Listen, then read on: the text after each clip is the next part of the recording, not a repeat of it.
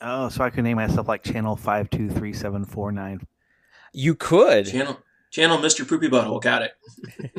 Channel McChannel Face. I'll make sure to take a screenshot of it when it says this track is named Mr. Poopy McButthole and say, and then add a little note there says, pointing to it says Kevin.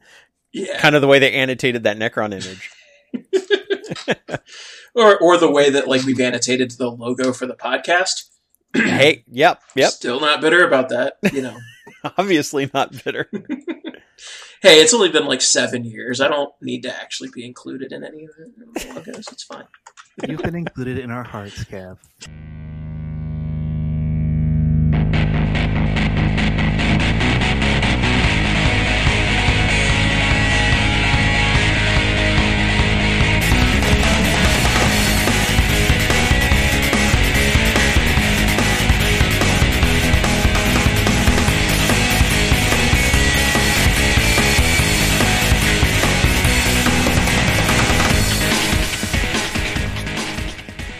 Welcome to Preferred Enemies, the Warhammer 40k podcast that is supposed to be running a tournament right now, but pandemic. I'm your host, Rob. Kevin? Dennis? And Richard. And yeah, this is episode 217, and in any normal world, this would be Memorial Day weekend, and we would be running Midwest Conquest 2020. Uh, but we're not, obviously. Uh, but. You know Tau won, right? Uh, whoever you want won. It whoever won in your heart is the true winner. The real winner was the friends we made along the way. I'm going to say that like Nathan Martin somehow managed to pull it out with his iron hands over like you know he's done say, that actually. He did that. Bam, like, I'm going to say I'm going to say he beat Bam in the finals. That's that's how it went down in my in my in my with his Space Wolves. That's how it went down in my head. To- total upset over Ben Cherwin. Oh yeah, yeah, that worked. Okay, that that works. Okay. anyway, we got to give Nathan a consolation prize since his event has also been canceled. Yeah. Uh, but um, instead, GW decided to dump a whole lot of topic for us to talk about because yesterday was the their big Warhammer 40k reveal that they had been teasing for about a week or so, and most people had pretty much guessed what it was going to be. And I think from our baseless speculation episode, uh, we had pretty much guessed. And so, yes, there's a new edition of Warhammer 40k coming. Ooh, surprise sounds. Oh. Yeah. Ooh. Yay. I, I am Joe's absolute lack of surprise. but I also would like to say that I think our baseless speculation episode ended up being quite spot on in a number of ways. Yeah it's almost like we knew it was happening, which we totally we did. Didn't. I, we totally didn't. We just. I think we were able to read the tea leaves a bit. Right. Yeah. It was. Read it was. lines. It was so obvious that even us idiots could figure it out. um. So. So. Uh. Our main topic is going to be more talking about the rules changes and, and and what we think of what they've revealed so far. And again, they haven't revealed a ton, but we are going to talk about some of it. Uh, main and news and new releases, we will be talking about the presentation itself and the the like the new models and things that they they've been hinting at or or showing. And then, uh, as always, your listener mail and ending the show with the morale phase. Uh, so let's get right into news and new releases. How about that cinematic trailer? Okay, that was freaking amazing, and I would love to see more cinematic trailers of that quality from them. I mean, it kind of reminds me of, of again, I, I draw that comparison to, uh, Wizards of the Coast and Magic the Gathering. There for a while, they did a bunch of like CG, like reveal trailers for their new sets. Oh god, the War of the Spark trailer that they did was phenomenal, and this was easily on par with that. Yeah.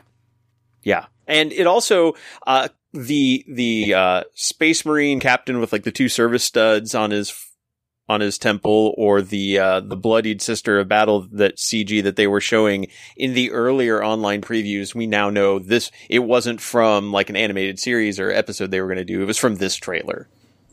Although yeah. I'd still love yeah. to see an animated series. Yes no an animated series like this. I, this also reminds me of like all the the intro trailers for like uh, World of Warcraft expansions, mm-hmm. and how like yeah. after mm-hmm. after one of those is over, you're like Blizzard, why aren't you making movies? It, probably because they have a crap writing team, but well, they, graphics. They made a movie and it turned out bad. Yes, To- to yes. be fair, Blizzard also did that with all their Overwatch intros too, and they were Yeah. amazing, and they had good stories. hmm And you're like, why don't you guys make these into a series or a movie? That would be awesome because you guys have the talent in creating great CG. Yeah. And so and so now we have Games Workshop bringing in really high end animation combined with their story writing team. So and we know they're working on animated series, so we can expect to see more things. Maybe not in this style, although I, I'm with you, Dennis. I would totally love to see more, but This mm-hmm. style is amazing. yeah, getting to see what a Gauss Flayer actually does to someone was pretty Oh, impressive. Yeah. Yeah. The the level of Necrons. well, the level of brutality in this, like because you see uh, a guardsman get vaporized by a Gauss rifle, you see the sister run up and like shoot a Necron point blank in the face. You see like someone use a chainsaw to cut Necrons in half. Like it's just yeah. you see, like, there's a sister at the very end. There's a sister battle that gets stomped on by Uh-huh. like that big uh, three-legged walker monster, and it just like the th- leg just goes through her. And I saw somebody comments like, "This just seems too cartoony and not grimdark enough." And most of the comments were in response were like, "Are you watching the same thing we are?" Because that was still pretty brutal. yeah. I I don't get where it was cartoony at all. I thought it was awesome. So it was definitely a good way to set the tone for this new edition. And we know that the new big bad for this this edition, we've moved away from chaos. I mean, chaos is obviously still a threat, but now the Necrons are the big threat. Yeah. And I don't know what the hell that gigantic spider thing with like the, the double Gauss rifle and the, the giant sword is, but I want them because it looks the Necron's awesome. version of a knight, right? The thing is, he's not even the biggest thing they've. Yeah, They've he's not been even the biggest thing they teasing. hinted, but holy smokes, it looks awesome. And uh, I'm going to bookend this by jumping other over to the other big model that they kind of teased at the very end is that Silent King model, Mm-hmm. which. Yeah. That looked pretty spiffy. I love the fact that the whole like it's like looks like it's some sort of like walking uh, or possibly floating. It's Necron technology, so it could go either way. But like some walking dais with him and like some of his attendants standing on it, and it's powered by a C'tan shard. Yeah. yeah. So, I mean, it it looks really awesome. I do have a concern though, and it's not so much about the no, the the model or the models. Uh, it's more about the the storyline because I feel like they're kind of going back to the well that they went to for Age of Sigmar. Because Age of Sigmar, first edition Age of Sigmar villain, chaos. Like Archaon and chaos and having taken over and, you know, it's Sigmar and, and the Stormcast Eternals fighting back and trying to reclaim stuff. And then the second edition storyline is Nagash, Lord of Death, decides, no, I want to be in charge of everything. And so the big enemy has been the for- forces of the undead. And I'm worried, like, 8th to ninth edition, 8th edition, who's the big villain? Chaos. Abaddon is trying to take everything over and, and rend the Imperium in two. And it's Bobby G and the Empire fighting back and trying to reclaim stuff. And what's the second villain? The Silent King, the undead faction. So you're saying they're they're testing things out in Age of Sigmar, and if they like it, they'll move it over to, to four thousand. That's kind of how it seems. So, and I know it's not a one for one analog, but man, you know, it rhymes. I mean, I will say this though, like from everything I've heard, Age of Sigmar 2.0 is pretty awesome. So, eh? I Yeah, don't no, care I- if it works. I, I'm, You know. I'm not necessarily worried about it too much. It just, yeah, it like, it immediately struck me as like, wait a minute, I've read this story before. I, I've, s- I've seen this. And so, and especially with them leaning into one of the other models they revealed, which is the new Necron Warriors, where they are really leaning into zombie robots. yeah, I mean, I do like the new Necron warrior models with the, you know, the fact that they don't look all pristine, that they are banged up and damaged. Yeah, that was something that with with the Necrons that I was putting together was going to be kind of a thing that I was already going to do and I was going to, you know, have to mod them and put like little scratch marks and and stuff in the models and but yeah, I'll I'll, I'll want to eventually pick up a box of, of the new ones. They look cool. I will pass. I have enough models. You know that's not true, despite the Oh, fact that you have oh, what yes, thirty. KR cases now. And, and Rob, that's not even counting the unpainted ones. That that that I is mean, also not true. unpainted, the unput together ones. That's the one I meant to say. Okay, No, I, I do really dig the new Warriors though, because looking at the preview models they have, like up on the on the community site, like they've got ones with like there's you know scratches and like impact marks on the head. There's dinged up legs. Like I think at one point they mentioned that like intentionally they they the wires and stuff were kind of like designed to look like entrails and stuff for like zombies. Like it's it's a really cool like upgrade and, and change to the aesthetic where like they're not drastically different models. You could still put these in a put them in an army next to the old warriors, and the the aesthetics are similar enough they'll look the same that they'll still be cohesive. But these new ones are a little more like hunched over, a little more dinged up, a little more zombie like, and you know a little more terrifying. And I just think that's a really cool upgrade for the for the design. no, I, I agree. I think that the uh, the design looks really solid, but I mean, it, but it's also not a deviation from what we've seen before. It's just kind of leaning into one aspect of it, and yeah, but and, and still working very well. Uh, so no, I, I really dig that. Um, then moving on, we've got new assault intercessors. So we finally have an assault based Primaris unit that isn't Reivers. And I think everybody is cheering. hopefully it's it's good. But yeah. yeah, I, I'm, I, I know Blood Angels are gonna are gonna love it because you're just gonna be able to throw out a ton of attacks. I mean, you figure in the extra attack from uh, their like Super Doctrine and the Chain Sword and everything. Yeah, it's that's going to be a very good option. It'll be it'll depend also on like what spot they fill if they're going to be a troops choice or like a fast attack or elite choice. Hopefully, they're a troop choice. I'm going to guess elite, but I think that'd be awesome as a troop. I mean, they are just intercessors, so I would hope that they're a troop, but And that, Mm. that could be a good assault thing because I'm more looking at this from Space Wolves, and I'm thinking intercessor, assault intercessors as troops would be pretty darn awesome to make a Primaris Space Wolves army. agreed. Totally agreed. I mean, like assault assault troops, you know, regular Marine assault troops weren't troops. They were always fast attackers or elite or something. So I don't know. I I could see them maybe being troops for certain armies like Blood Angels or for Space Wolves, but I would imagine they're probably going to be more elite. They're going to be in one of the other slots for the, for most armies. I would I would assume. Yeah. Well, we'll, we'll and only time will tell. And uh, time wise, we've probably got, unless they fast track the release of the remaining three. We did get confirmation that Pariah is the last Psychic Awakening book, so there's only three more to go. So unless they fast track the release on that, we're probably looking at September for this. Yeah, I'm still curious about Pariah since it has the sister with the Harlequin, and is he? Are they putting a bodyguard in there, or or is he technically Imperium now? Or I don't know the keyword will work. Yeah, don't know. Although one thing they did confirm during the uh the Twitch reveal was that he- uh, like a detail they brought up like the little 15 minute like pre-cap like where they recapped the last things have been revealed the last two online reels is that he is actually a psychic null. So you have a psychic null Harlequin, which I thought a psychic null Eldari is a really interesting detail Yes. but yeah, I'm, I'm, yeah, Pariah. Also, the fact that it's going to have sisters rules in it is, ex- and and that one will probably also have Inquisition rules. Uh, is interesting to me. Um, but we won't get that. We, Engine War's probably going to go up for pre-order at the end of this month, so like in a week. Because now that's another bit of news that we can just kind of shoehorn in here is the factory is open again, so they can actually start making new product. So hopefully we'll see Psychic Awakening Engine War soon, and then we've got War of the Spider, and then Pariah, and then we'll get ninth edition.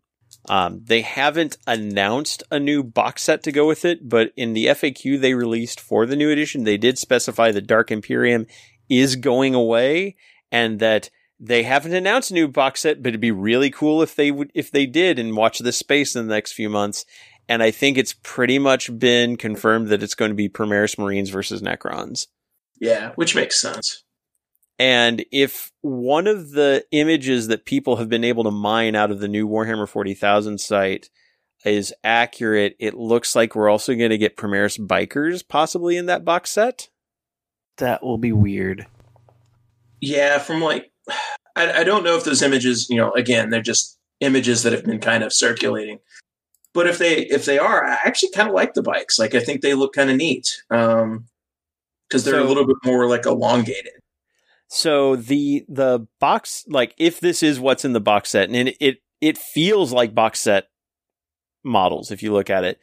Uh but the teaser image it's got 3 Primaris bikers, 5 like heavy assault Primaris where they've all got like really fancy storm shields and uh close like close combat weapons and pistols. There's what looks like a chaplain. It looks like a unit of assault intercessors. One, two, three, four. About yeah, about ten of those. Uh, looks like an ancient or some sort of standard carrier. A unit of three heavy weapon in Primaris, which we haven't seen anything like that before. And then there's a model that I've seen like the 3D mock up of, and he's got basically a sword that has like a flat tip instead of like a pointed tip oh and, yeah, yeah, and he's like carrying an hourglass and he's got like he he almost looks like another chaplain but not exactly.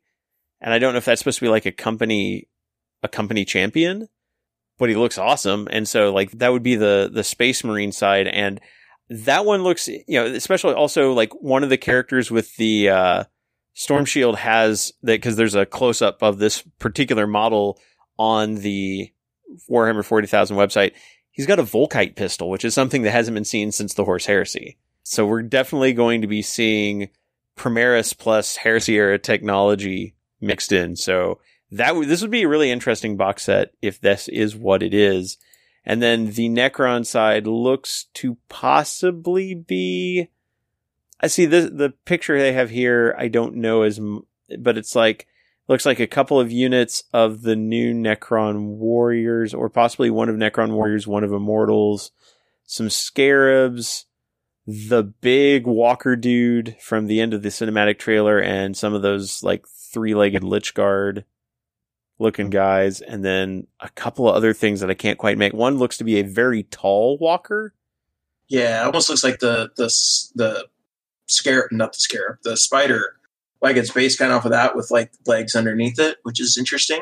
But yeah, so and again, this is pure speculation on whether this is a box set, but the the number of models looks right for a box set. Is so Yeah, I mean, it looks like there's about twice as many points on the Space Marine side, so that that checks out for that box set. scans, yeah. we can't have the villains actually having a chance. I mean, that would, yeah, we just have to give the illusion that they do. exactly. But yeah, I mean, if that's the box set, that's that's a cool that's a cool bar. Uh, you know, it's a cool box set. It's a good way to get started. But I also want to talk about what is possibly the most controversial change they revealed throughout this entire presentation, and that's the new logo. Well, as a graphic designer, I, I have some thoughts. You have feelings about this? Well, I mean, there there are certain small elements that just bug me about the new logo. Um, as a- just kind of on a it it looks more techno-y than it looks gothic, which the old logo is very still in a kind of gothic style that. Okay, I, I won't disagree with that. and and and there are just some minor like spacing and and just a few ti minor things that just bug me as a designer. Like I, I know one the one that keeps getting brought up is that the R overlaps the interior line. Oh, I hadn't even noticed that. Yeah, the the the leg of the R, just the tip of it, just over. Uh, and then one also that gets brought up is that the A is not centered in Warhammer. How However, somebody did a comparison between the second edition, third through eighth edition, and this edition's logos. The A has never been The, centered. the, Yeah. Right. I mean, I'm I'm looking at it right now, and and the old logo, and yeah, I can like I can immediately tell that the A is not centered. That's that's And I- and I think That's technically- not.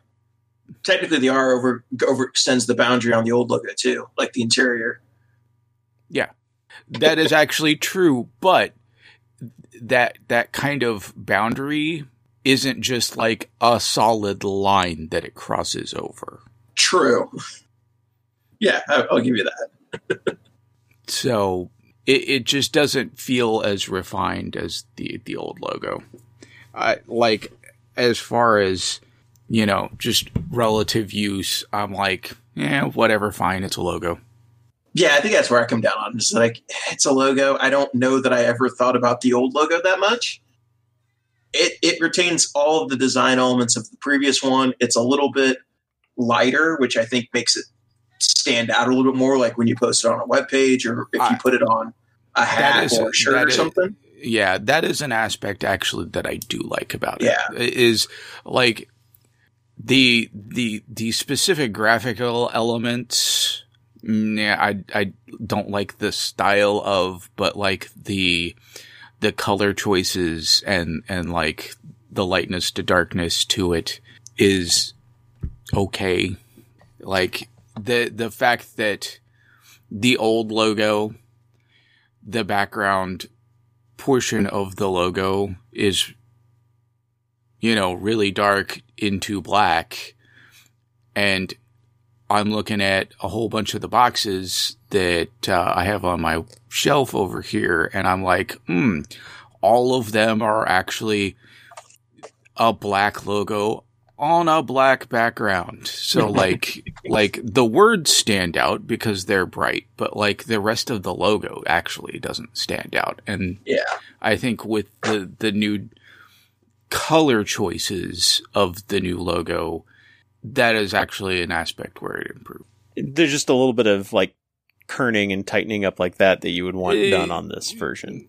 I mean, those are minor things. I, I think the I think there's there's more of a stylistic, you know, the change is the thing that bothers me the most. Okay. That it that it's kind of more techno-y modern in appearance than the gothic style. So is is I think the the real like more the real issue that I have on it. I I could see that. I I I think I dig it because it it definitely feels because it does feel more high tech and less gothic. I feel like it differentiates itself from Age of Sigmar a bit more strongly. So I th- I, I I like it in that respect, but I, I can see what you mean that it does basically kind of discard the grim dark nature of of the older logos. Yeah. Uh, that said, though, like reading some of the commentary online, you'd think that the graphic designer for Games Workshop personally came in and kicked these people's dogs. Yeah, it's it's a little yeah, it's a little much, but I mean that's what the internet's there for, right? Is to Right. complain about things Yeah, that don't Like, matter. yeah, so we can't have outrage. What can you have, right? So, yeah, I mean, that's again, we're we're trying not to get into the rules discussion until uh, until the end. Although, I guess this one kind of uh, this bit kind of bridges the gap between the two, but I think I'll go ahead and bring it up now because it's not purely a rules discussion. And that is the fact that they also did announce a new app. Yes. Yes. Which Any I'm more? excited and concerned about at the same time. So, okay, so uh, what are what are your what are your concerns? I guess let's just get the concerns out of the way first. What are your concerns about the new app? My concerns are they compared it to the Age of Sigmar app, which I think when we looked at that th- their army builder in the Age of Sigmar app, it was not great. It didn't have all the features that we wanted to see that we're used to seeing in things like BattleScribe and whatnot. And I'm concerned it might just be something where you pick your army and you have all of just your power levels and that's that. I'm hoping it's not that, but if they referenced it's like the Age of Sigmar app, that's where that concern comes in. And I'm, I- I'm hoping they go past that. I, I have a little bit of of reliant of relief from. I had those kind of concerns too. Although you have to consider that Age of Sigmar as a game doesn't have a lot of those same features and little Right. fiddly bits that 40k just has. They like they're not in the app cuz the game just doesn't have them Mhm. right? So when they were talking about it on the Twitch stream, it it would it seemed to me that they were like con- consulting with Mike Brandt on it, right? Is Yeah. that that that is the the feeling that I picked up. The guy who runs Nova Open, Yeah. I kind of trust him to like be able to guide them in in a direction that would be actually a useful app. I will agree with that, and and that's where I've got my hopes because he he knows 40k, he knows building lists, he know, and they said something about keeping your collection there, and I'm like spitballing here, but I'm guessing that you'll be able to put customizations in it based on what they kept talking about campaign, so you could keep your campaign characters in there as well, or campaign, yeah, characters, because I don't think troops would really improve in campaign. Um, so I have I have all these things that I'm like hoping for. I just wish they had not have said Age of Sigmar in their comparison. Um, now, to be fair, uh, they the, I've used the Azyr app, which is what the the Age of Sigmar app is, or the, it's the Age of Sigmar app, and then Azyr is their army builder portion of it, which uh, the Azyr part you subscribe to, but it's super cheap. It's like ten dollars a year. That system for for building Age of Sigmar armies is actually really comprehensive because um, it allows you to do things like, okay, here's the size of the game. We're going up or down by 250. po- Basically, like kind of doing what they do stand, like have marked out in their general's handbook. But it's like, like you, we're playing a 2000 point, now actually we're going to play a 1750 game. Okay. Um, I'm, or we're going to play a 2000 point game. I'm going to spend an extra 50 points to get an extra command point, which you can do in Age of Sigmar. And then like it lets you build all the units in the unit block sizes that you do in a in age or yeah in Age of Sigmar. Uh, gives you full access to all the relics, all the warlord traits that are command traits that they have in in all the books. Um, gives you granularity on se- selecting like okay yeah this unit's got a champion this unit's I mean it does all the things that A- that uh, Age of Sigmar does and through a pretty decent interface. Uh, so I have a feeling like if you brought that kind of thinking that it this game this app has to let you do all the things that you can do in building a a 40k army, I think I'm pretty comfortable that it'll cover that. I don't think it's going to be like the roster editor they put on their website that really was just a straight up, yeah, this is a copy of the Age of Sigmar when we just put in 40k Yeah, that- stuff. That's good that enough. Exactly. Right. And no, I don't, I really doubt this week because they've also had a number of years to really figure out, no, people actually generally play with points. Power level, power level's the outlier more than anything. Mhm. And there were a couple things in the FAQ about this that I particularly liked, or no, it wasn't even on the FAQ, it was on the reveal site, uh, on the reveal page on uh, Warhammer Community. And I'm going to just read this verbatim because I think it's a very important note for people to hear. Because it, it, would easily be something that is kind of lost in the uh, in the discussion. Okay, so alongside the new edition of Warhammer 40,000, there will be a rad new Warhammer 40,000 mobile app. This is going to be the most comprehensive digital support any of our games has ever had. Expect to find an army builder, rules for your collections, and more so you can travel light on your way to game night. We'll have a lot more to say about it soon, but for now, there's one thing we've been asked for more asked for more than anything else in the last 3 years aside from the lion riding a thunderhawk. Can my digital codex come bundled with my print version? Well, noble hobbyist, yes. Yes, it can. Whenever you buy a 9th edition codex, you'll get the digital rules for that codex in the app for free. That Yay. Yes. that is That is awesome. Huge. And it's been what we've been asking for for ever since we started digital stuff. Yeah. Absolutely. Yeah. And the idea it's like, yeah, you can just you buy a print codex and you'll get a code for the digital version. And I imagine they'll have a way in the app to just say like, I just want the digital version. Like I imagine they'll give you a, a method to buy it directly there. Whether it'll be priced any differently than the print version, I would hmm. imagine like five, ten bucks more, maybe. I I I imagine the digital only version would be probably oh. comparable. Yeah, this- digital only version. I thought you were saying w- th- th- them including the digital make make the prices go up a little bit. I, I don't think I don't think it will, Okay. but I also think that they'll make the dig- the digital only version cost the same as the print version because they don't Right. want to cannibalize their print sales. So, yeah, I I can see that. Yeah.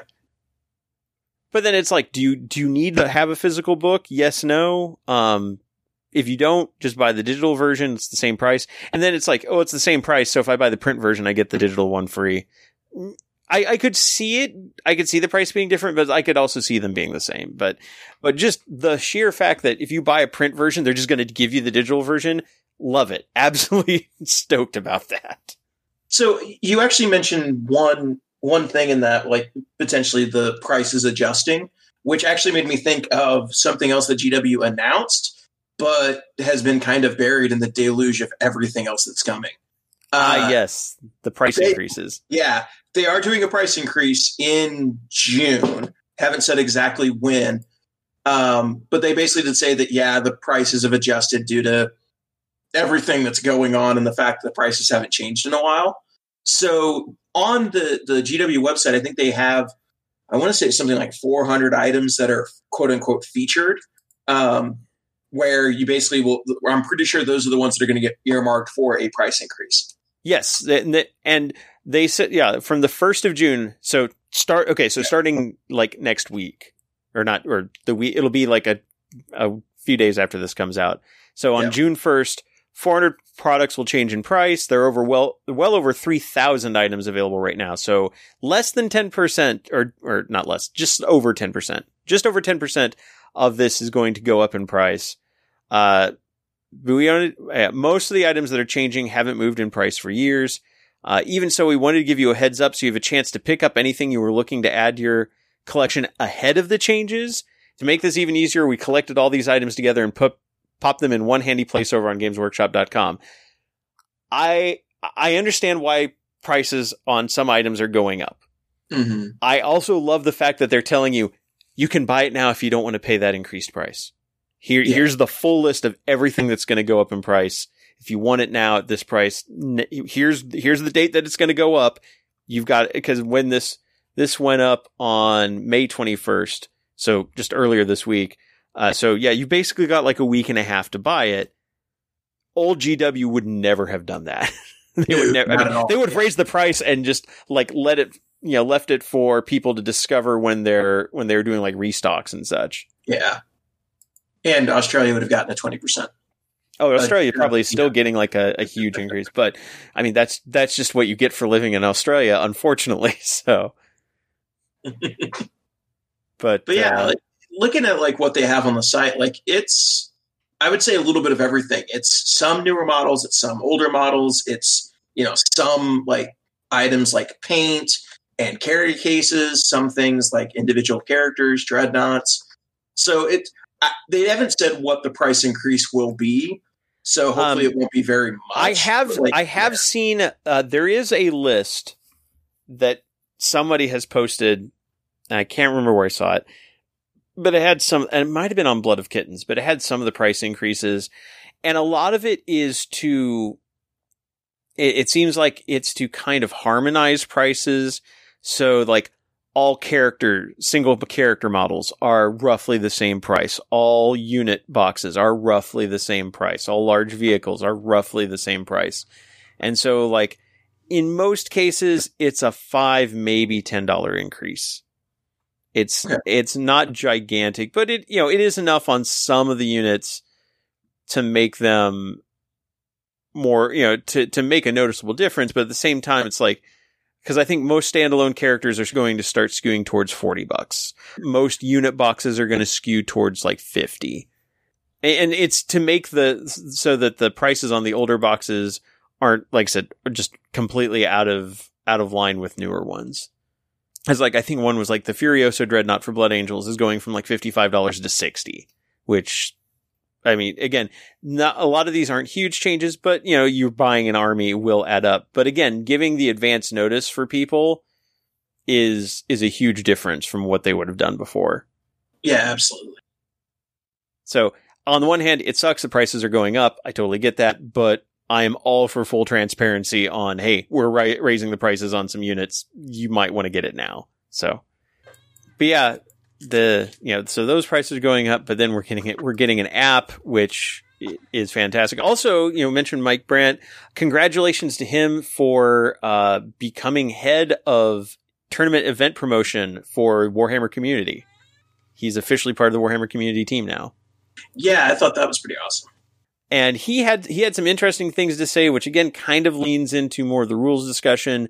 But and so we'll talk about there, but especially regarding missions and mission design. So uh, we'll leave that discussion for the second half of the show. But um, but yeah, so there's just a lot of neat stuff coming down the pipe, and uh, yeah, and also there's a Black Library is kicking off a new book series that covers the ongoing storyline rather than revisiting older storylines.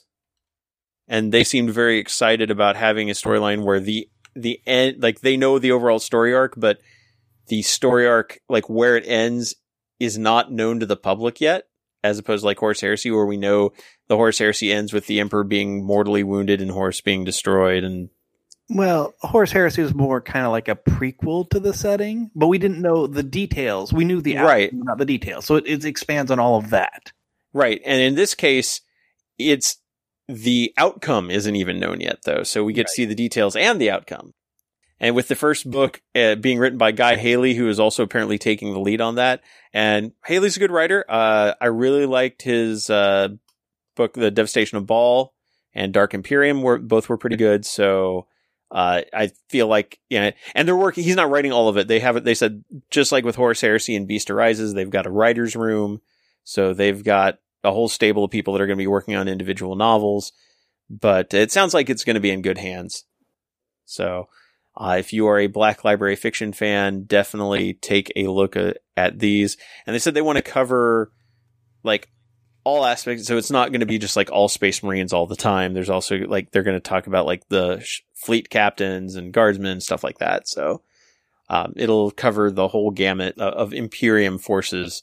And apparently it is about the, at least this first book is about the Indomitus Crusade. I don't know if the entire series is about it, but it seems like it's going to be more about like the changes that are happening right now going into the new edition and what happens with that. So, uh, I, as far as other news and new releases, I mean, they've been teasing some of the Mechanicus stuff. We'll have more about that when A- Engine War comes out, and we can talk about that then. But uh, I think, until w- minus the rules discussion, I think this is pretty much everything. But that was a big everything. Yeah, there's a lot. So we will transition over to listener mail. As always, these letters are written by you, the listeners, and at the end of the segment, we'll tell you how you can get your letter read on the air. Our first one is from Colin Fairs. Colin writes, Afternoon, preferred enemies team, something for the hopper. Phobos armored space marines. How do you prefer them? Covered in their chapter colors? Not very stealthy. Or having some kind of camo color scheme? Very stealthy. I am painting my Phobos marines in camo colors as they are meant to be conducting espionage and sabotage missions behind enemy lines, and I personally feel that bright ca- chapter colors, reds, blues, whites, etc., would make them stand out too much. What are your thoughts on this? Keep up the good work. Colin from Aldershot, UK. I have not picked up any Phobos yet, um, but I I feel like it it would be yeah more appropriate to paint them in a camo you know pattern, but I like the idea of like maybe taking a a quote unquote chapter color and putting it in there, but then like you know toning it down to like the darker like version. Like so like if you are playing ultramarines it wouldn't be the bright ultramarine blue it'd be like a really dark blue I can see that just doing like a more muted tone. Yeah. Yeah, because that's and that's always been one of the things that's kind of weird about like Space Marine scouts because they have a similar problem in that their carapace armor is like they're they're colored like Skittles. and so yeah, it's like you scatter a bunch of Skittles on the battlefield. Yeah, there's one. There's one. There's one. There's one. Um, This which is what I why they have the Eldar Rangers is they have cloaks modeled on them, so you can actually paint the cloak the camoed color stuff and still keep their Yeah. armor craft world colors. yeah. Mean, to some degree, there's a little bit of cognitive dissonance needed to have like, hey, this eight and a half foot tall space marine that stomps around with a a, a 75 millimeter bolter that explodes when they fire it. Uh, yeah, he's going to sneak up on you. So I'm already like, I'm already putting that aside to be like, oh yeah, these guys could sneak up on you. It's not a big leap for me to be like, yeah, they paint him to look like the rest of the chapter. So I, also, I'm not good at painting, so I can't do camo. But I, But I don't you know. could do it. But you could do a more muted, like if you wanted to do your Phobos, like yeah, like if you did your like let's say I'm, I'm painting blood angels phobos which i have some blood angels phobos uh models i will probably end up painting them in the bright red anyway just for consistency's sake but i could totally see uh painting them in more of like a Flesh Tearers red than the blood angels red yeah, Just- I can see that. Yeah, or or even doing like some of the orc camo patterns where it's camo but it's very brightly colored yeah. I I get I get why they do it, and like, and I think the camo. If you can do the camo and you have a really cool idea for it, you know, especially if you can, like I said, incorporate the muted colors from the from your chapter into the camo pattern. That's really cool. If you do like, if you want to do a, I guess it just kind of depends what you want to do. Like, if you're trying to do like a, uh, you know, for example, like a predator style, and I think of that as the new Cadian captain that's basically is is uh, uh, Carl Weathers' character from Predator came out. Uh, Yeah. from the store models. Like, say you want to do like a jungle like themed army, and where like they are going to be like sneaking through the jungle and stuff like that. Absolutely, yeah. Go go in, paint it camo, make it kind of the theme of the army, and that would be really really cool. But I think if you're just going to splash in some Phobos into like an existing army, I, I'm, I wouldn't worry too much about it. Like I would paint them to make it look like to make them look like the rest of the army, or you know some variant of the rest of the army. Because again, like I'm already getting over the mental block of Dean's, you know seven and a half foot tall warriors stomping around in power armor or trying to finger quotes sneak up on anybody. So the fact that they're also brightly colored skittles doesn't doesn't bother me. However, I will say if you're going to go with a more muted color pattern and you have like Raven Guard or Black Templars, I'm going to put in a re- requirement that you paint your army in Vanta black. so they just look like a negative space with a head floating on it. Oh. oh, that's that's certainly an option. I want to see a Space Marine army, or at least a Space Marine model painted in like one of these pure black Vanta, like true blacks, where they did, it reflects no light whatsoever. Edge highlight this, you bastard. Oh my god. No. Uh, okay, yeah, my my ideas are bad, and I should feel bad. I don't, but I should. Should. I really should. should feel bad. All right, moving on.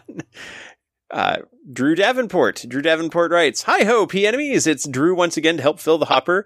I got a couple of questions for you guys that might also help other listeners. First, it's back. That itch. The feeling you get browsing the internet for just too long. Doing research to see what armies do. Supporting your local painting community.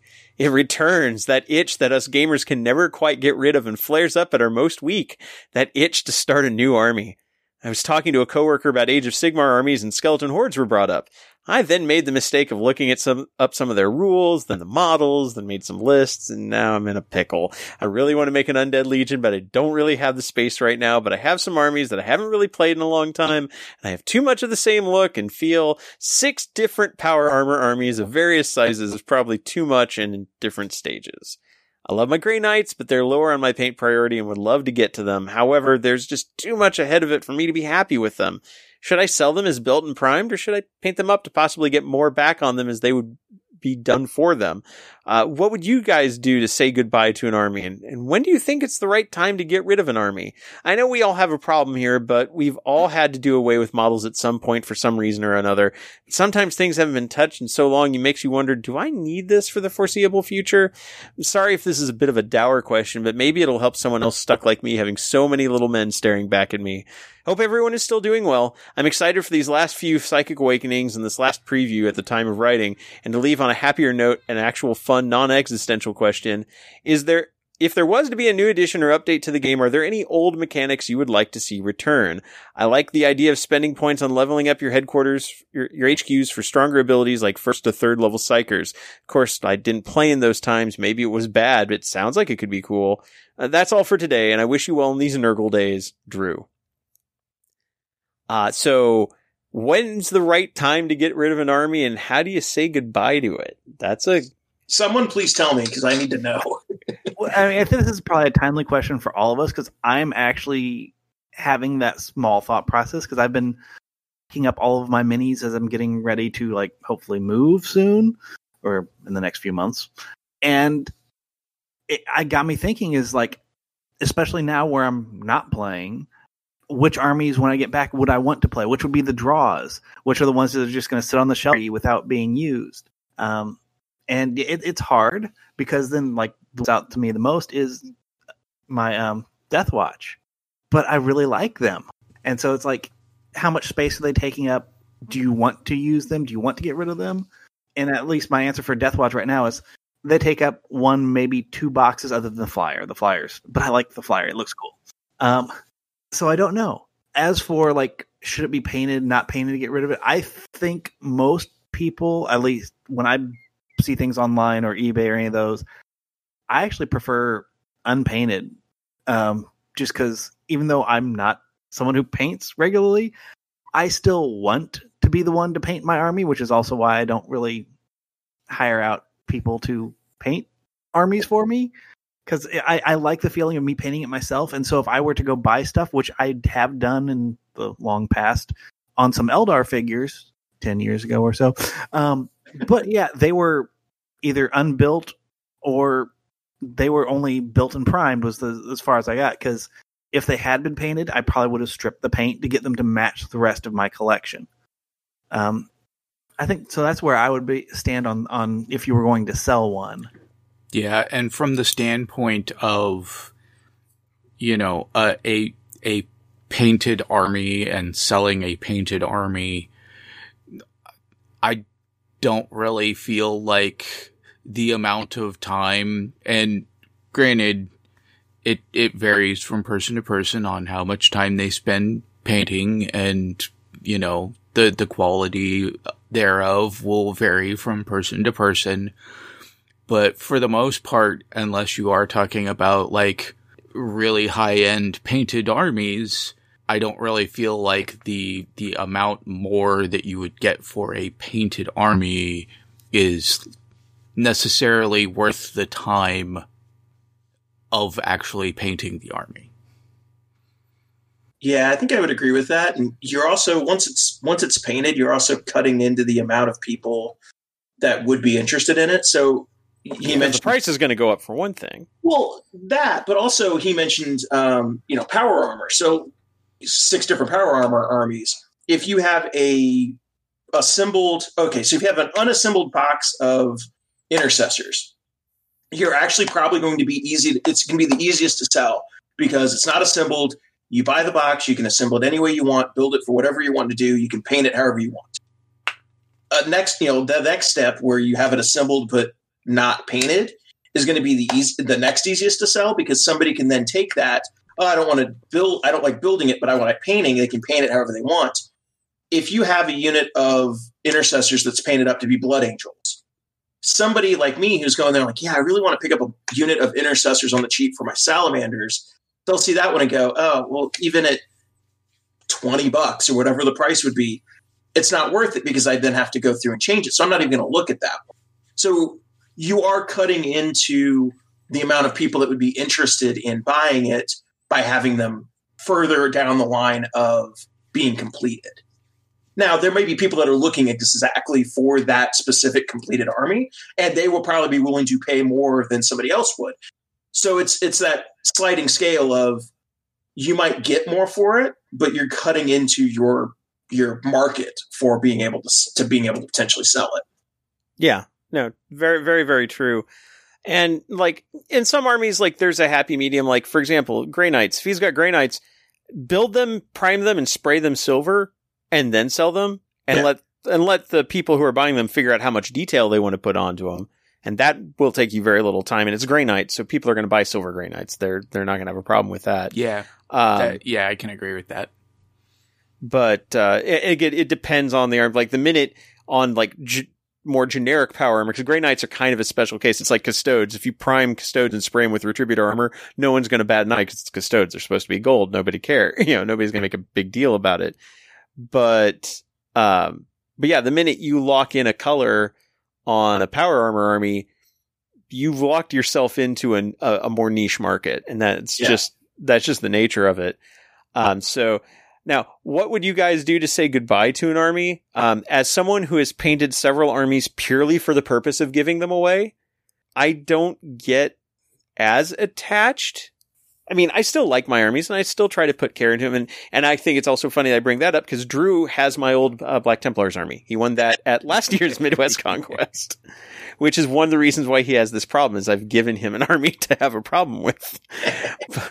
you can see if I can't be part of the solution, I will absolutely be part of the problem. Um, but, uh, you know, sometimes saying goodbye to an army, it depends on where it is in the process. Like at one point a few years ago, um, there was another 40k podcast called LP and the Man, and they kind of decided to get out of the game.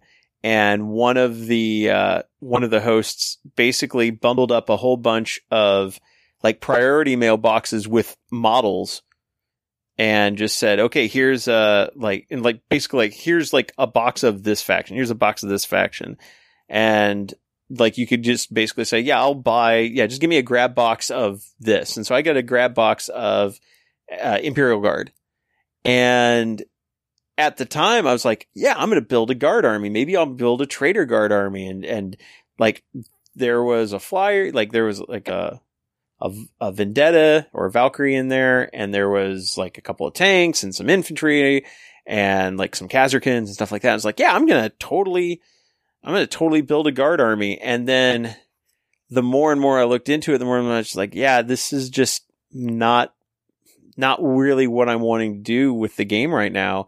And I found, and I hadn't really done any work on it yet, so it was really easy to sell because it's like, yeah, here, have the grab box that I bought you know, here it is all bundled up.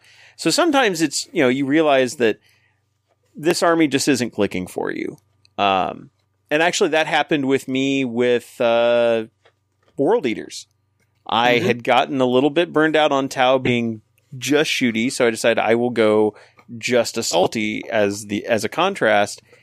And I just didn't enjoy, World Eaters just didn't fit my play style. And so I found a local sucker to sell it to, and uh, that has changed his uh, trajectory on the entire game, hasn't it, Kevin? Yeah, that guy's an idiot. Yeah, totally shouldn't have bought that. What a fucking tool. no, but it's like I found, but in, in all honesty, you know, I, I, you know, I found that this like an army didn't fit what I wanted out of the game, or didn't fit what I wanted out of the game anymore. And so, yeah, it's like there comes there come points where it's like, yeah, this is just not my style army. Or and sometimes something can be like not your normal style, but it's a nice contrast. But that was way too different for me.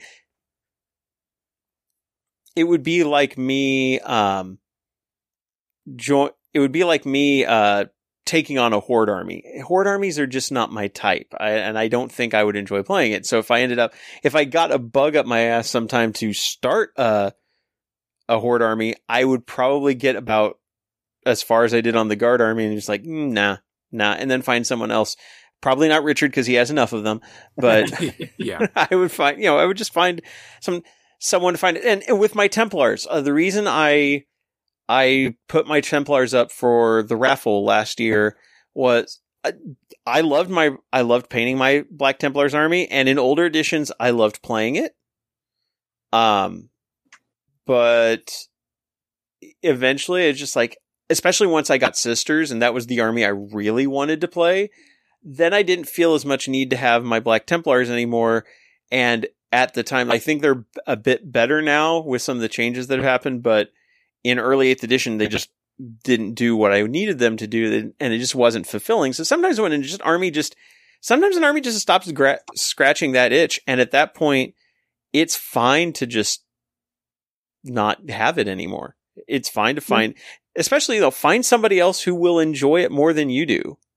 There's no sense in hanging on to something just out of sheer stubbornness necessarily.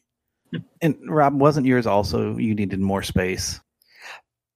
Partly because I keep accumulating other things. And that, uh, that's also one of my concerns with mine is I'm going to be going to a smaller space and I'm going to have to see how much stuff actually fits. Yeah, I mean, I'm having starting to have that problem with card games now. I somehow managed to acquire around 20,000 Warlord cards. I don't know what happened. And a few thousand Magic cards. and, and, and, yeah, I've, uh, like a lot. I've had to move terrain. Cards you don't need. I, am sure I can find somebody to take them, but uh, I, I've had to move some of my train to our convention storage unit because a it's mostly used for the convention anyway when we can have those, and b I needed the space for card boxes. I mean, the stupid project I have in mind, but which I'm getting closer and closer to actually recording something for. But yeah, just sometimes you just reach a point where it's like, yeah, I need either I need to downsize or this isn't working for me. Like it sounds like in Drew's case, size is another one of the issues. He has like six power armor armies and he, he wants to do something new in a different game and he just doesn't have the space for it. Yeah, that's a totally valid reason to just be like, okay, which of my armies do I not really play anymore? And it can feel like a Sophie's choice kind of thing where it's like, which of these beloved things do I love a little bit less than the others? So it, it's not always easy, but yeah, sometimes it's okay to say goodbye to an army. It's okay.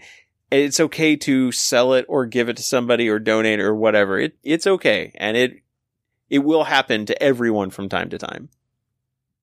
As now onto his his less existential question on old mechanics we'd like to see return. I think I kind of want to save that any discussion of that to the second half because that is more apropos. And there are a couple things that are coming back. So yeah, so we'll save that for oh. later. So yeah. so so Drew, we'll move. We'll we'll we'll see if we can circle back to that one in the second half of the show. Uh, next one, Luke Sutherland uh, writes, uh, I am relatively new to the hobby, have been at it for a decent chunk of 8th edition. I found I'm a lot better at planning lists and playing the game than finishing painting models. I've watched a lot of videos and feel when comparing to my friends' models, I paint pretty well, but very slowly. One of my big problems is I reach a point in a model where it's about 80% done, base coated, washed, maybe a single high, highlighter dry brush, and I just lose interest and want to move on to the next model, often losing cru- crucial areas like basing half done. This often leaves me torn between finishing a model and starting something else, and sometimes I even just stop painting for a while. How do you motivate yourself to finish models? Am I aiming too high? Should I be going for simpler paint jobs? I've attached a photo of one of my more recent paint jobs so you can see the standard I usually aim for. Uh, and he uh, attached a pic a picture of a solitaire that he's been painting, which looks freaking awesome to me. Looks great yeah. to me, yeah. He's a better painter than I am. I'll put it that way. Definitely better painter than me too. um, and so, like, the thing is, like, the the standard that he's he's hit here, like, if this is, I now I guess that's the question. This is the standard he's trying to hit, and I guess he's saying that he gets about eighty percent there, and then kind of stalls out. Also, the fact that it's a Harlequin. Harlequins are a far more finicky army to paint anyway, if you're getting into like all the details.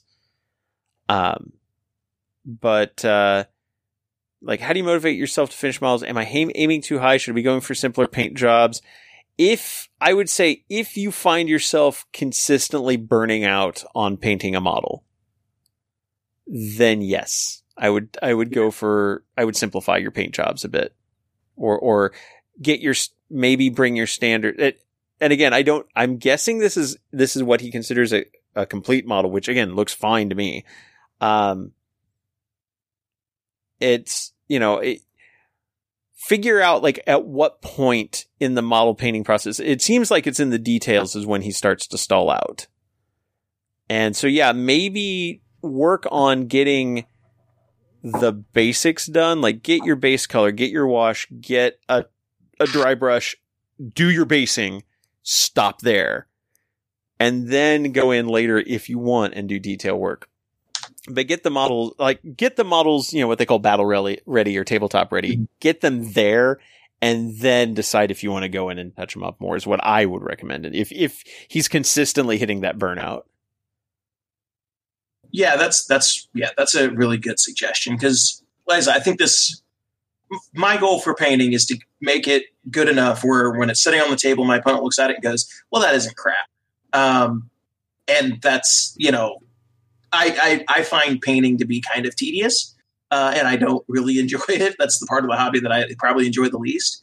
Um, but I, I want to make sure that my army looks good, and I get it to a certain point where, you know, it's it doesn't it doesn't at least like embarrass me when I put it on the table.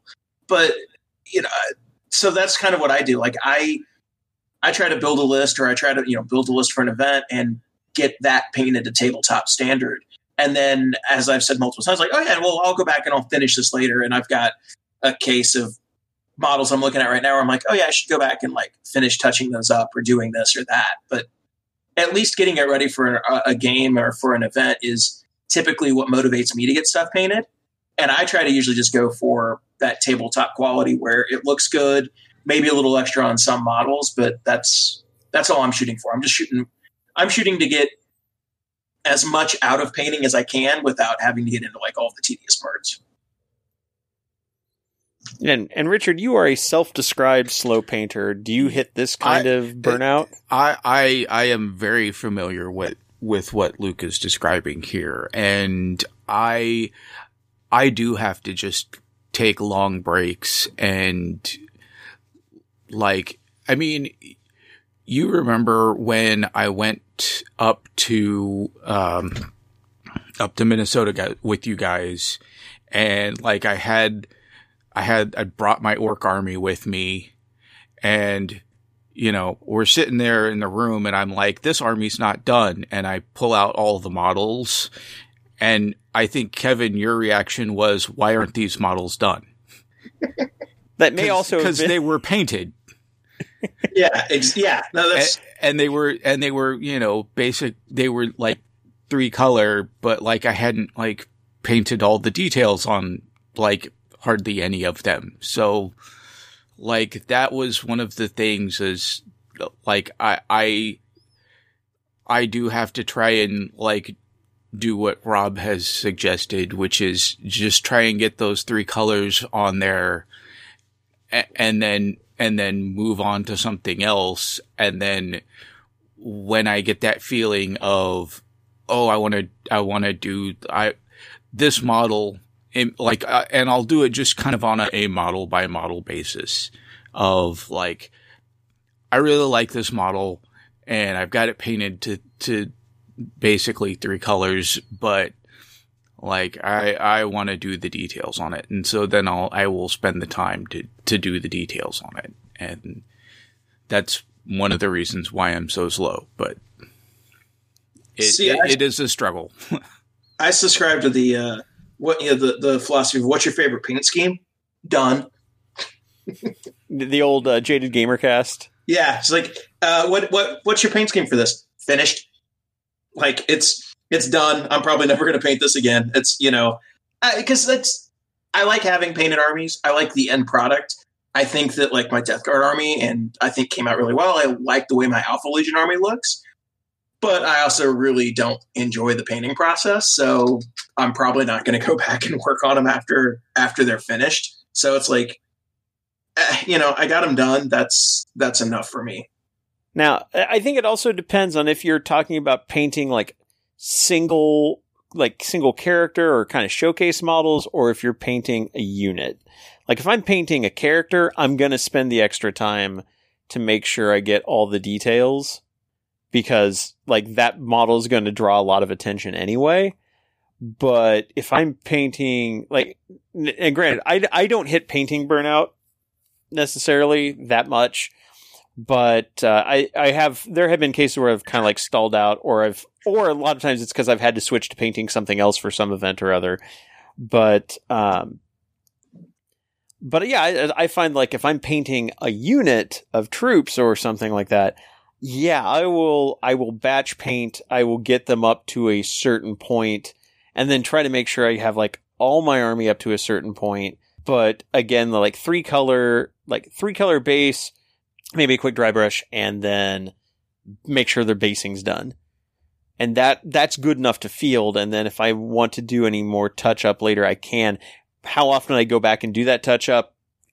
Very rarely, probably, but usually the, getting those three bases and then like the three color based or washed based, and then maybe like a couple of quick details. As long as the paint job's relatively clean, that's good enough in in many cases. So, um, yeah, it just it may be a matter of either bringing your I don't want to say bringing your standards down because that sounds that sounds like yeah, just do a crap job doesn't matter, but you know, lowering your expectations as far as like going like going for the simpler paint job, going for not as complex a piece, barring like I said, single characters or showcase models. Um, if if you're having that problem, and especially it sounds like Luke is just hitting that problem consistently over and over again, yeah, just sim, just you know, go for something simpler. And like Rich, like you said, Richard, it's okay to take breaks too. Like sometimes you just hit a point where it's like, yeah, I just don't want to right now. I'm just kind of, I'm, I'm painted out, and that's fine too. All right, next from Ben Osborne. Ben writes, Hi, Robin crew. I recent I've recently, with the lockdown, gotten back into 40k after about 10 years playing historical war games. I've been listening to your show, and that has given a good insight into the current-ish state of the game, obviously subject to change with the news today. Anyway, on to the questions. I've dived back in with Tyranids, an army I struggled with painting back in 4th edition days. Being colorblind did not help, I suspect but now with an airbrush feel I am getting better. But looking over the lore, I've been looking at Hive Fleet Ouroboros, and hence looking to include some winged creatures. The core of army I have at the moment is a unit of gargoyles, a winged tyrant, and a harpy, currently unassembled, so could still be a hive crone. I also have three raveners, a trygon, and an exocrine, but I could do with advice on where to go next in theme in term where to go next in terms of both theme and effectiveness, troops obviously, and which Hive Fleet rules would be the best matchup to the winged nightmare theme of Ouroboros. Many thanks, regards, Ben Osborne. I I actually for for something like that, I feel like buying some warrior boxes for your troops to have added like you know synapse support would actually yeah. be a good idea. And then you could also, you know, convert some or or even get the Forge World wings and and do some some strikes. Although, I mean, those are still uh, legends now at this point, but I still like them. But it, it definitely still fits with that that winged theme. So it'd be neat to have like maybe just a unit of them. Mm-hmm but yeah, like I, I would, I would probably suggest warriors for, for specifically for the troops. And like, you're probably going to, you, you'll probably want more gargoyles because like, yeah, one unit's not enough. Yeah. Yeah. You'll, you'll want a couple of probably decent sized units, probably like two, two, two twenties. I, I think are, are, are pretty good. Yeah. And a second flyrant is also not a bad choice. Oh yeah. Yeah, I mean you you because again you need to blanket the table with as much synapse as possible. Warriors will help with that. Flyrants will help get that where you need it. Yeah. Uh, if you've got a Trygon, possibly run it as a prime if you need to. Yeah.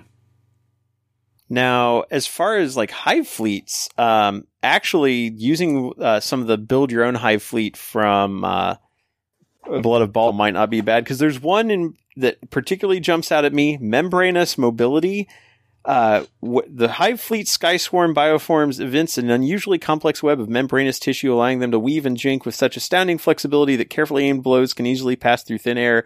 When resolving an attack made with a melee weapon against a model with this adaptation that can fly, subtract one from the hit roll. Yeah, that's pretty nice. and then you could pick one more on top of that. With see, a flying army's usually more shooty than assaulty. Yeah, particularly considering the the gargoyles really don't have much in the way of close combat uh, like Let's see. ability. Um, there's adaptive exoskeleton, termagant, hormagant, and gargoyle models with this adaptation have a six up and vulnerable. Yeah, Uh, and I know most of their weapons are assault, so hypermetabolic acceleration. When unit with this adva- adaptation advances, you can reroll the advance roll. So they're moving, they're going to be moving even faster. Or morphic sinews, uh, or no, that one's only on monster models. Never mind. I mean, it still allows them to not suffer any penalty for moving and firing heavy weapons or for advancing and firing assault weapons. So that could still be good, especially if you have Dakka tyrants.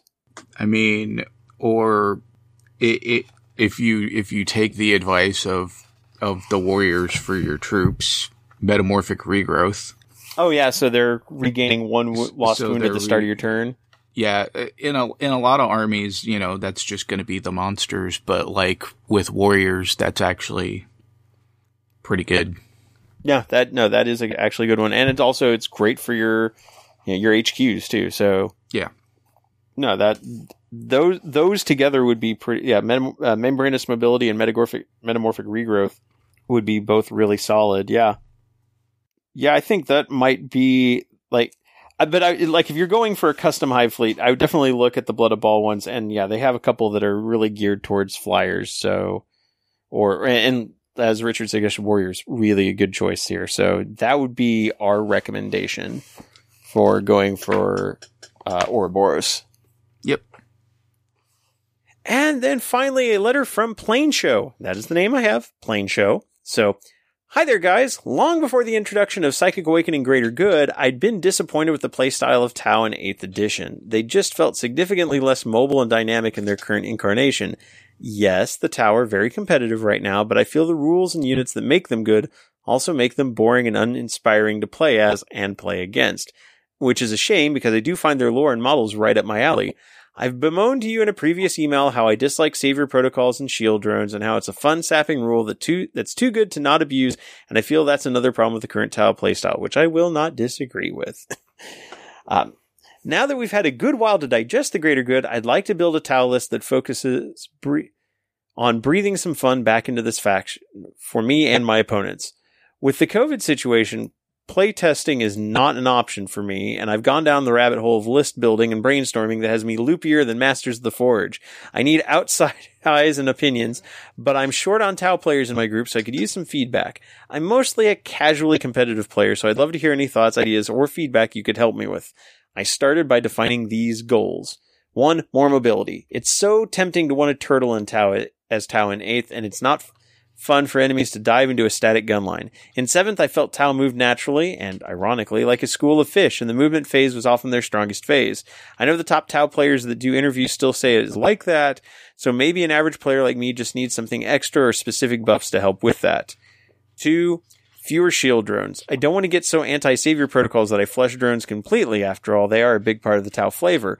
Maybe using other drones like marker or gun will make a more satisfying experience for tactics and maneuvering, while also still giving my opponents a more tangible feeling of progress when they eliminate them.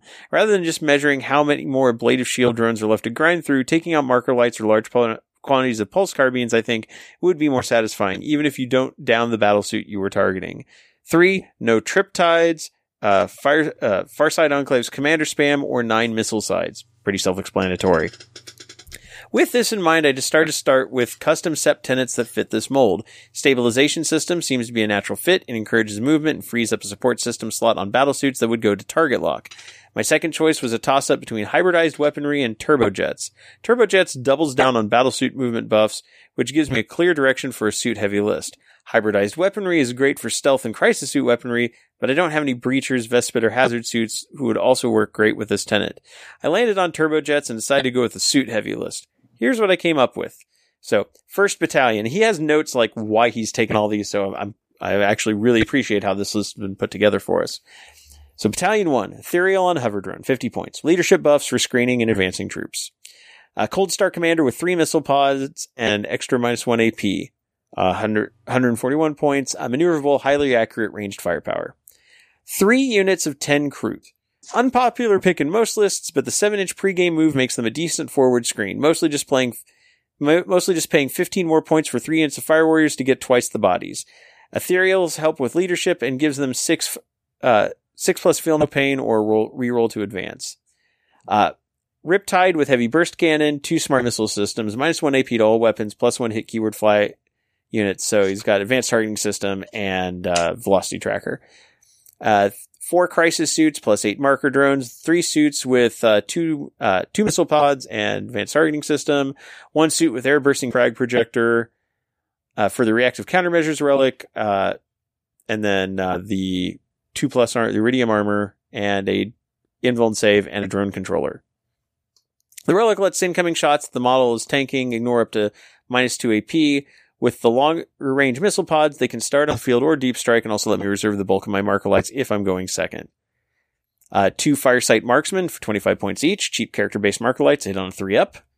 Uh, three broadsides with Magna rail rifles, smart missiles, and, uh, shield generators, 294 points. I really love the strength 9 and minimum 3 damage upgrade. Six shots of that will hopefully make rail sides be decent. It should also be nice having broadsides that can move and shoot. So I'm not I'm not so sure if I would give them the shield generator or plus or the velocity tracker, but I'm trying for fewer shield drones, so I went with the durability buff.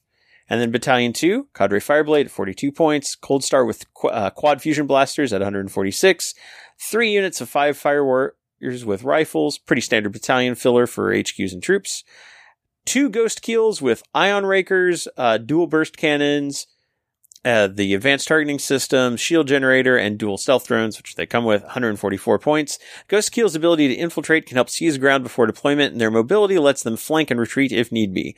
They don't pack too much punch, but maybe fusion blasters would be better over burst cannons. If I took fusion, I would scrap the minus one AP buff for plus one to, uh, for the velocity tracker, and it's only plus four points per model. Um, three stealth suits with two shield drones and burst cannons, two units of those at 86 points. More infiltrators that can hide out of line of sight better than ghost keels and get cover as they are infantry as well as battle suits. They're also able to infiltrate shield drones to give the ghost keels a little extra staying power. Have I sacrificed too much firepower and durability for maneuverability and positional play? Am I missing any key components? What would you change? Do you have any completely different ideas to build a Tau army to make it more engaging and fun? Thanks, great show, and stay well, plain show for me, uh, the, I mean, I, I like, I'm a big fan of ghost keels and stealth suits. So this is, um, right up my alley. Uh, I generally take fusion blasters on, but burst cannons with minus one AP are also good. So I don't think that's necessarily a problem. Uh, the shield generator is a must take on the ghost keel though. So definitely agree with that. I don't like I don't know if the one unit of eight marker drones that get bundled in with the four crisis suits is gonna be enough. That that but also I understand if you're trying to actively get away. Like I would actually probably switch them for I would probably switch them for gun drones personally. I you've got the two firesight marksmen, so you've got some you you've and you've got a fireblade. That's three two up or three up marker lights. That's generally enough. So i'm fine i would not like i could even see trying to figure out a way to get another i mean you've got s- slots you could put in. I would i would honestly probably go three marksmen but i'm trying, just trying to figure out what you would drop for the extra 25 you could probably skim a little bit on the crisis suits a bit, but I know you're trying to uh, suit heavy. And, and just where, so we're clear on the custom sept tenets that they selected. So stabilization systems when resolving an attack made by ranged weapon by made with a ranged weapon by a battlesuit with this tenet, model does not suffer the penalty for moving and firing heavy weapons, which is really only going to impact the Riptide and the ghost keels. Um, all the other weapons, like on the crisis suits, are uh, assault because missile pods are assault weapons, and then the other one was um, turbojets, which oh, we must oh, wonder if he's talking when oh no turbojet. Sorry, they're not in alphabetical order because that would make sense. that would make sense. I'm looking at the end. I'm like, where's T? Oh no, it's the beginning. Okay, so and then turbojets uh, add one to advanced rolls made for jetpack units with this tenet. Add two inches to the move characteristic of jetpack mo- models with this tenet. So yes, if you're going for mobility, turbojets is definitely the one to go. Hybridized weaponry adds four inches of range to assault and grenade weapons, but honestly, the extra movement is more than enough to to make up for that. So I think I think turbojets is the better choice. Oh, I guess the stabilization system will also work. Yeah, it's also work for the broadsides. I forgot he's got the unit three broadsides. So there's only so it's basically the Riptide, the broadsides, and the ghost keels will get benefit from stabilization systems, which does free up a slot. Yeah, it doesn't have to take target lock, which is good. Yeah, I, of the ones that are available and with what he's got built, that is those are probably the best ones to take. The only other the only thing I could also see would be um instead of one of those maybe taking it depends on how many it doesn't like you end up changing the crisis suit build out to take more burst cannons, but since it's got burst cannons on the ghost keels, upgunned wouldn't be a bad one because you've got with between the stealth suits and the ghost keels, and if you swapped the uh, crisis suits to uh, burst burst cannons instead of missile pods, which do a bit more damage, but upgunned and then with the minus one AP, they'd be at AP minus two, which would be still fine. Yeah, I think. I mean, those are both options. It, it just it's taste for flavor. So, one question that I have that you probably are a little more qualified to answer than I am because I haven't played with the model or the new rules. With the amount of stealth suits and like ghost keels in here, would it be worthwhile to try to include Shadowsun? I know that she doesn't work with the custom sept tenets, but she also doesn't break them. Like, you know, and I just wonder if there's any abilities that might be better than. I, I really like the Coldstar commanders, so maybe dropping like a fire blade and trying to save some points somewhere else would that would that be worthwhile? So the problem is with Shadowsun, she, I mean, yeah, like she she she'd be the only she wouldn't be gaining any benefits from these, but she's also not using any heavy weapons and like she wouldn't get benefits of turbo jets, which is a little bit sad because she'd be she would then become like the slowest suit in the army. Yeah. Um, but uh, I mean, the only thing you'd really she would get benefits of stealth suits being able to take wounds for her. Uh, she could still hand out buffs from her command link drone because that it just uses Tau Empire unit, not specifically Tau Sept.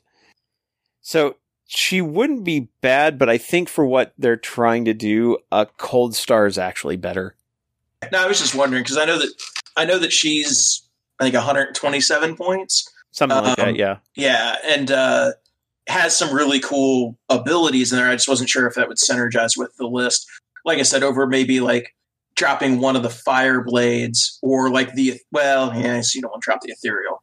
Like maybe dropping the cadre fire blade and trying to save points somewhere else on like you know save another uh, 80 points somewhere off of like weapon upgrades or something but yeah i was just wondering i didn't i mean this this yeah. list is already like it's pretty tight there's not a yeah. lot of there's not a lot of fluff to to trim in this and still go with yeah. with what what they want what they want so um I, I mean like i said other than maybe playing around with the the like either playing around with maybe putting more burst cannons in, but like the the dual missile pods and minus one AP, they're also they're stri- that basically they're auto cannons, which is not a not bad either. So missile pods great.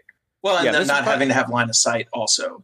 No, you have to. You no, not smart missiles. Oh, that's right. They're not smart missiles. You're right. Yeah, they're yeah, smart. Right. They're just missiles. So they're just auto cannons. So yeah, but they're all you know. Crisis suits can you know they can fly. They can um, they can deep strike. So yeah, you know, they're fine.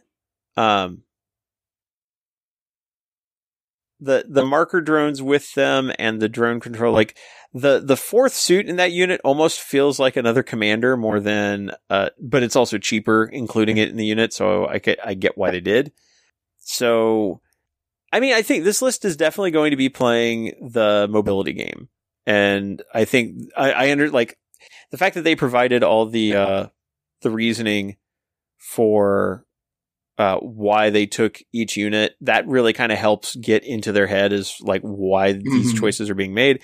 So going with this strategy and, and with the limitations that they placed at the beginning of more mobility, fewer shield drones, and they didn't run no shield drones. I do like having them with the stealth suits and infiltrating them. That's actually a really good play. I like that.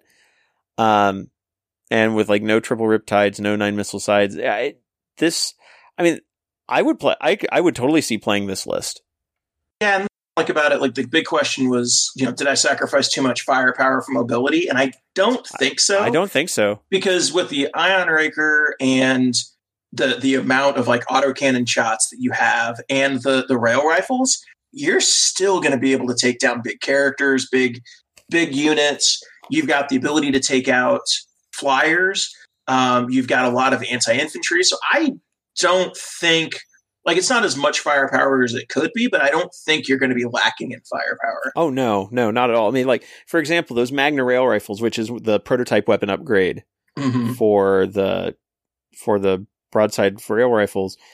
Heavy two, uh, 60 inch range, heavy two, strength nine, AP minus four, D6 damage And I would with a minimum of three. Like On that's those, great. on those, I would absolutely go with the four plus plus, not the not the plus one to, to the fly units, Yeah, because honestly, uh, strength nine rail rifle against a flyer is way way overkill.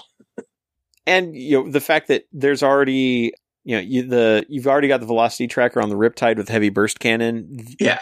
I mean, because the thing about flyers is you're not going to take them out generally. It, it's not like the old rules where you take them out in one shot. You still have to wear them down. And the Riptide, wi- being at full mobility because of the uh, stabilizing stabilization systems, and then not having any penalty against the flying unit, great, absolutely fantastic. So, and then at minus one AP, yeah, that burst can is going to chew through a flyer Yeah, or anything else that fly, you know, has fly. Yeah, and I think as well with you know that's also what your marker lights are for too. So if you absolutely need to you know be able to hit something that that has the fly keyword, you- just hit it with marker lights first. So yeah, I, I would I would much rather go with the uh, with the the the survivability on on the the broadsides than than the than the velocity tracker. Yeah, agreed, agreed. So, so yeah, I, I, I think this list would it would be it'll be a very interesting uh, variant uh, of Tau. I would have to like again, kind of we can't play test right now, so like I'd have to see like I'd have to see how it performed in in games, but it's like I'm seeing it's got shooting for big targets, it's got shooting for hordes because you've between like the Cadre Fireblade, three units of Fire Warriors, Kroot, um, number of burst cannons in the army, stuff like that. You've got stuff that can deal with like hordes. Um, yeah, hell, the heavy burst cannon, you just uh, like uh, Nova Charge heavy burst cannon will put out a re- withering amount of firepower too. So you, you you can deal with those. You've got things that can deal with flyers. You've got your screening. You've got you've got just enough buffs around to really help. Uh, It seems like it's got all the bases covered. How well it would stand up to something like a, a in the place of like a triple riptide list or something with that had a ton of shield drones.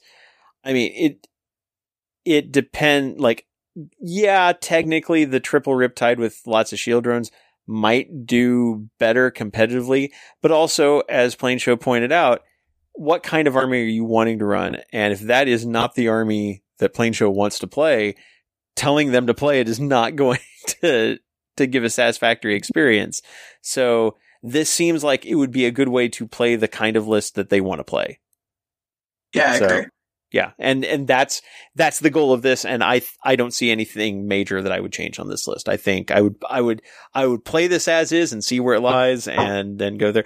This is all, of course, with a caveat of in three months, what is while this list would still be valid, what's good in this list may completely change. Mhm. Uh, or also the dual battalion may not be a requirement in the future, as we will discuss in uh, in part two. But if you have a list you'd like us to look at, or a letter you want us to read, or a question for us, or a comment on something we've said before, uh, there's three easy ways to get. There's three easy ways to uh, get that to us. Uh, first is email. You can email us at our first names at preferred enemies. So Rob at Kevin at Dennis at Richard at preferredenemies.com. Or we have a Facebook page, facebook.com slash preferred enemies. Uh, you can like us there, follow us and catch updates on all the things that we are doing, working on news, etc. Or third is Twitter. We are at twitter.com slash preferred enemy, singular. And we take comments and questions from all three of those sources. We collate together, we throw it in the hopper, and we try to get through as many as we can in an episode. This does empty out the hopper, so if you want, uh, a letter read on the air in your next episode. Uh, this is now the time to get it in. And with the new edition being announced, I imagine there's going to be quite a bit to discuss. So uh, feel free to get those letters in, and we will get to them as soon as we can. In the meantime, we do have Patreon. Uh, however, as I've said before, not actively supporting it or pushing it right now because we'd much rather you put that funds towards helping out in your local area. Because despite the fact that the world is starting to reopen and whether you think that is premature or not, it does not change the fact that, uh, there are plenty of people in who have been affected by this uh, during the in the duration. So uh, if you can donate money to help first responders, help with supplies, help with food banks, etc., that is a much better choice than uh, putting money in our show funds right now. We are doing great. Uh, we have new microphones for everybody.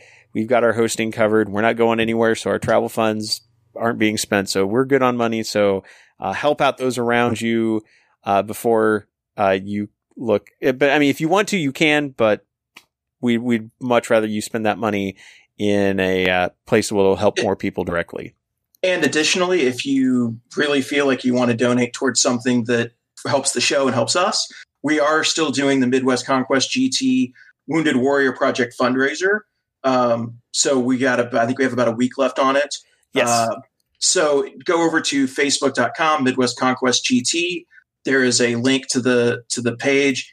Please help us donate, collect money. We're not doing the event this year, obviously, so we still wanted to try to help out whatever way we can. So um, it's also on the Preferred Enemies Facebook page. We've you know we shared it around. So yeah, uh, I'll, I'll, post it again. Yeah.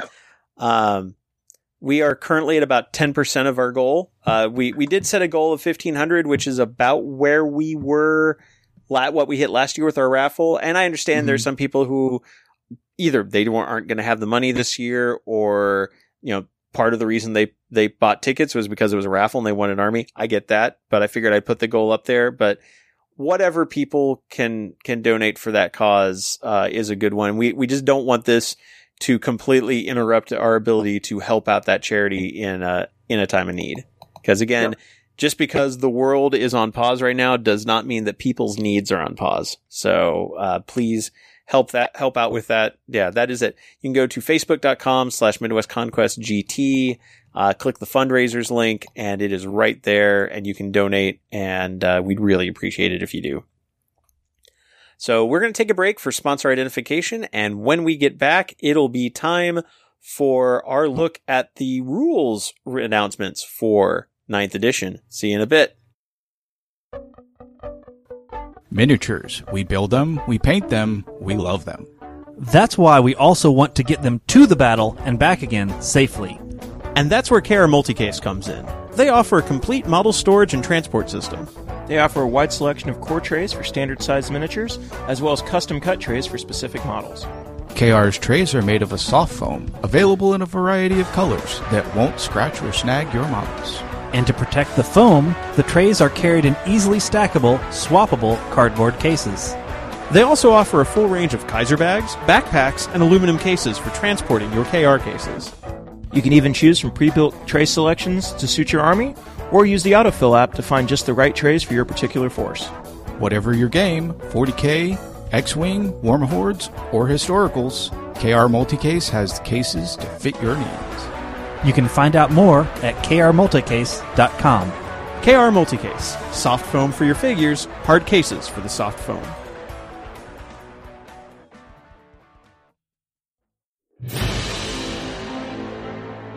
Are you tired of playing on a boring battlefield? Do you want to step up the quality of your gaming table and make your battle look real?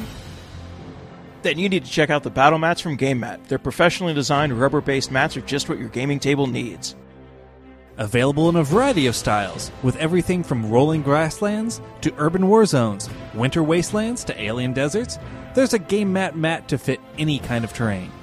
Their mats are padded, anti slip, waterproof, and when you're done rolling dice and battling on your mat, just roll it up and stick it in the convenient carrying bag for easy transport and storage. And if you don't have a gaming table, they've got you covered with their folding Gboard portable gaming area and their line of pre painted resin terrain. If you're ready to upgrade your gaming table, head over to www.gamemat.eu and find the gaming mat that's right for you. Game Mat, giving your armies the battlefield they deserve. And we're back. And for one of the first times ever, we're going to start our second segment with news and new releases because it's apparently in the last hour while we've been recording more, there's been more news and new releases. um, so, uh, starting off, uh, the potato cam that had taken pictures of some, we talked about some like blurry images of what we thought might be like maybe this isn't what's in the, the new box set, which we don't know if it's in the box set or not, but they have shown high quality close ups of all, a lot of those models now. So we can r- reveal a little bit more about them. So, and, give- and put names on some of them. Yes, some of them Yeah. we can actually call stuff. Uh, so, well, we are always calling them stuff, but we can actually call them meaningful names now. Like whoop, there it is. And what is Yes. And what, Necron Necron face, Neki Necron face. I don't. so, okay, so the big three-legged Necron construct that you see at the end of the cinematic trailer, and who we've seen a small, a relatively small model uh, picture of the model, is called the Skorpekh Lord.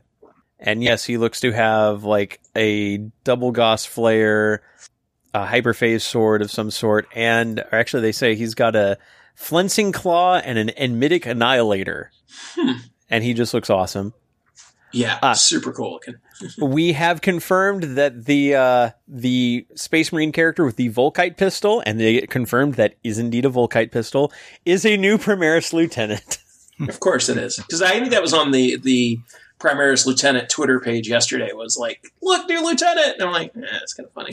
So, so Kevin, when's your Primaris Lieutenant Army coming out? Uh, as soon as I decide to assemble it, and then uh, a a nice high res image of the very grainy Necron picture that was being shown earlier, like very very pixelated, and damn near undecipherable. And there's some really cool Necron stuff to be spotted, such as the whole model for the uh, Silent King hanging out in the background. yeah, that thing is gigantic. Yeah, when when I saw like the the the teaser at the end of the stream, part of me was kind of hoping that they might do like actually start doing kind of like they do with like the Forge World ones, where you have like the big like decorative thing, but then like the model itself would have like a kind of a separate base that you they could come off of, but that doesn't look like that's going to happen. No, no, he that is just one big floating dais that he is standing on right there. Yep. And then he's got like the two floating like monoliths, like not like Necron monoliths, but these like large blocks of like blackstone or something floating alongside. But it looks like they're on separate bases. So, Yeah, I'm not really sure. more. Yeah, yeah. and let's see some of the other things. There's a, the Skorpekh Lords right there in the middle. There's the the thing that is marked. Is that a C'tan? I bet it's a C'tan. It is most definitely a C'tan. also with the note look at the size of that thing because it is huge and it's flying and it looks like the entire model is suspended on thin little wisps of plastic electricity Okay, that one I do think looks really, really cool. yeah that one looks pretty badass But I'm Uh, guessing, like um, the Avatar, the Yncarne, it'll probably be very, very spindly and and frustrating. Oh i'm sure it will be but those models also always i mean when they're when you pull them off though they, they look fantastic let's see um, we see some of the new uh, Necron warriors. Uh, there's some immortals scattered throughout there, Uh, and some of the models like we've seen before. There's like uh, there's a Triarch Stalker in the back. Uh, there's some Lychguard up, or no, those are Praetorians up front, and then there's the new monolith, or what looks to be a monolith kit. It's got the same basic design as a monolith, same weaponry as a monolith, but we're actually seeing like the Eternity Gate is modeled instead of just being like a piece of clear Ripley plastic. There's actually like electricity and a warrior like half modeled coming out of it. And then there's the big like four legged, looks like War of the Worlds walkers. Yeah, those look really cool. And looks like there's a couple varieties. There's one that looks like it has a gigantic. Uh, oh, I forget. I forget what they call the cannon now, but the uh, The one that's on like the Annihilation or yeah, the one that's on like the the the, The Doomsday Ark. barge. Doomsday Ark. Yeah. yeah. So uh, it's a gigantic uh, Tesla cannon. I think is what the, I think it's what that is. And then there's another one that looks more like the uh, just looks more like the Cryptek Spider, which is interesting. I don't even know if those are those may or may not be the same kits. It's hard to tell. Yeah, it's one it's hard may to tell, bigger kinda- than the other. Oh, yeah. yeah, you're right. One is actually yeah, that is quite a bit taller. or it could just be further in the back. It's hard. It it the scale the perspective's a little bit tricky to pick out on this one. One of them is almost as tall as a monolith. That seems way bigger than the other. Now that I look at it, And then we've got like these big barrel bodied Necron constructs just behind the like between the warriors and the monolith. Not sure what those are. it looks like right in front of them is a new uh, Overlord model Yeah. or a Necron Lord model because he's like way like taller and spindlier. Mm-hmm. Next to him is the gigantic destroyer with the Gauss rifle. Uh, Yeah. Yeah. I think we are finally getting plastic heavy destroyers. Oh, it's about time. Yeah. With the note, I can't even what I can't even. Yeah. and all the Gauss. Also, I was looking because the nice thing about this is that you can zoom in and like get really good in here without like uh, losing detail.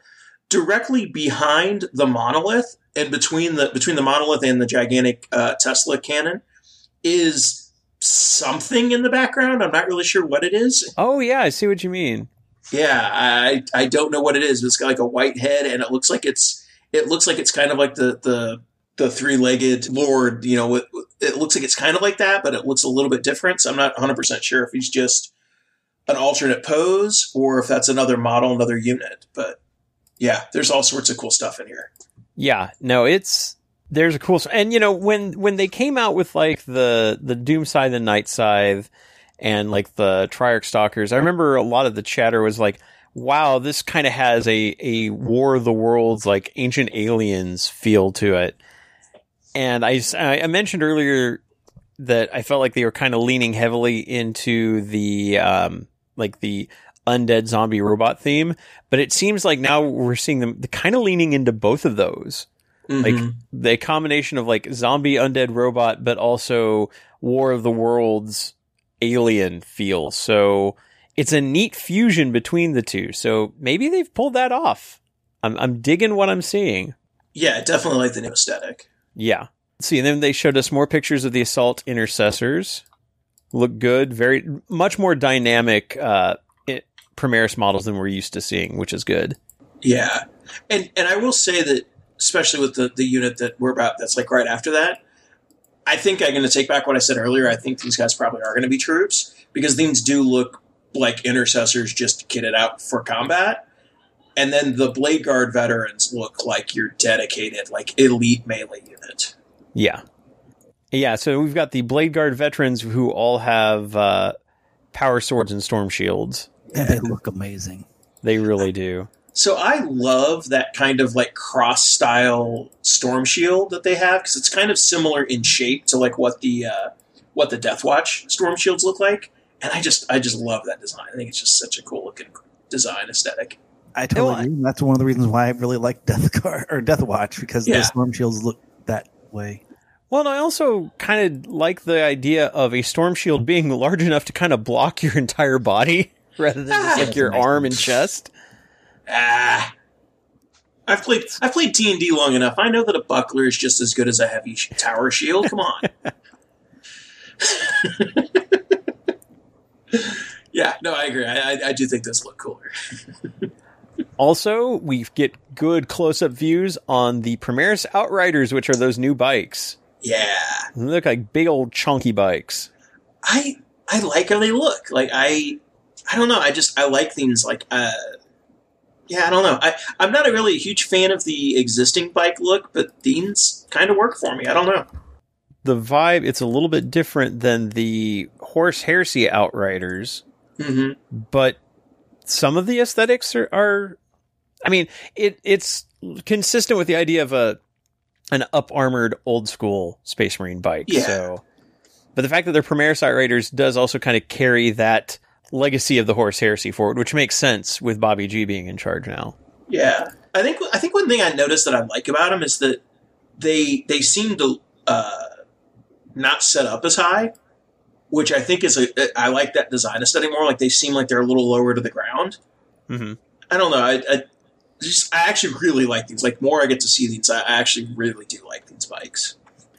And then finally, we get a brand new model, like a new marine type called the Judiciar. Looks cool. entirely new space marine with an executioner blade. Yeah. Specially designed for lopping off heads, which makes me think like the uh, the ex- the master executioner for Chaos Space Marines they did, kind of Yeah, thematically. Although way cooler looking. Way cooler looking. And with the giant hourglass that basically says your time is up now. Like to the point that if I were to make a Master of Executions, I'd probably buy this model and convert it Yeah.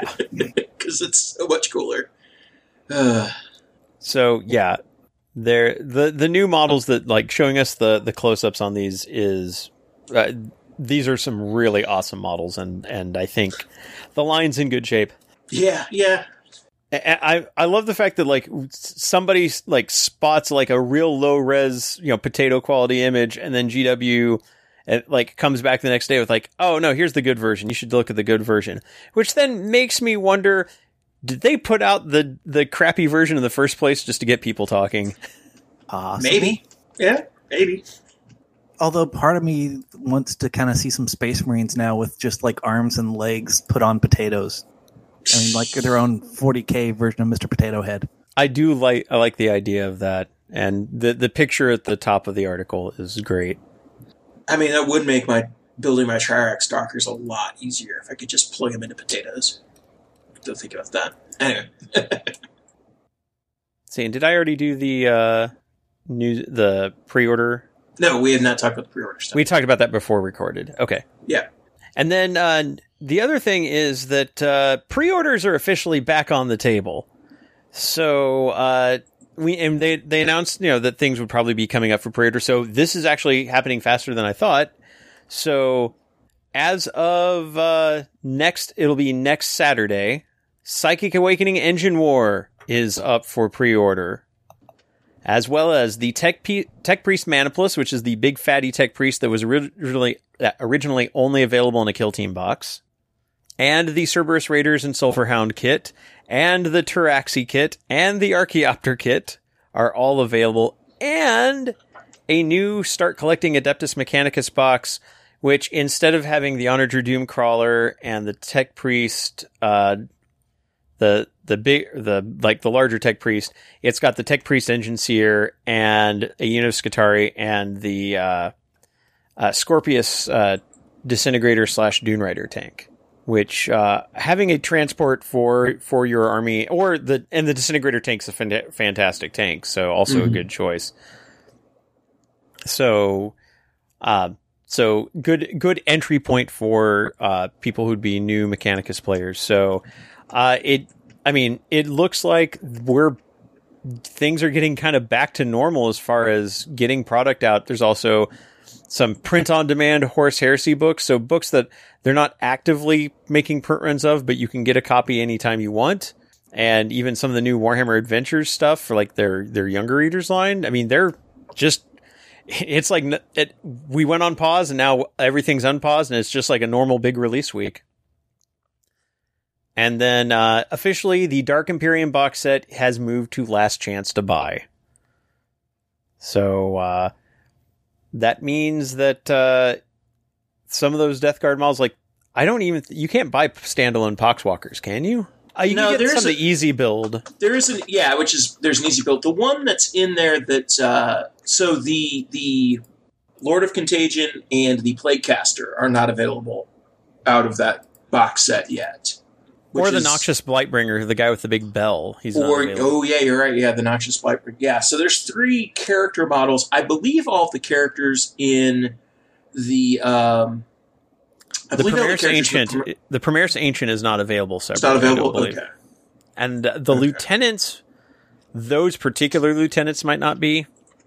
Uh, no, that that lieutenant now is because they they did they did like make an announcement like of like a month or so ago or before the lockdown that that model was being that lieutenant model was being released. So I I because that, that was one of the because they were doing the whole like here's all the lieutenant models we have and they're like yeah this one's being released as well.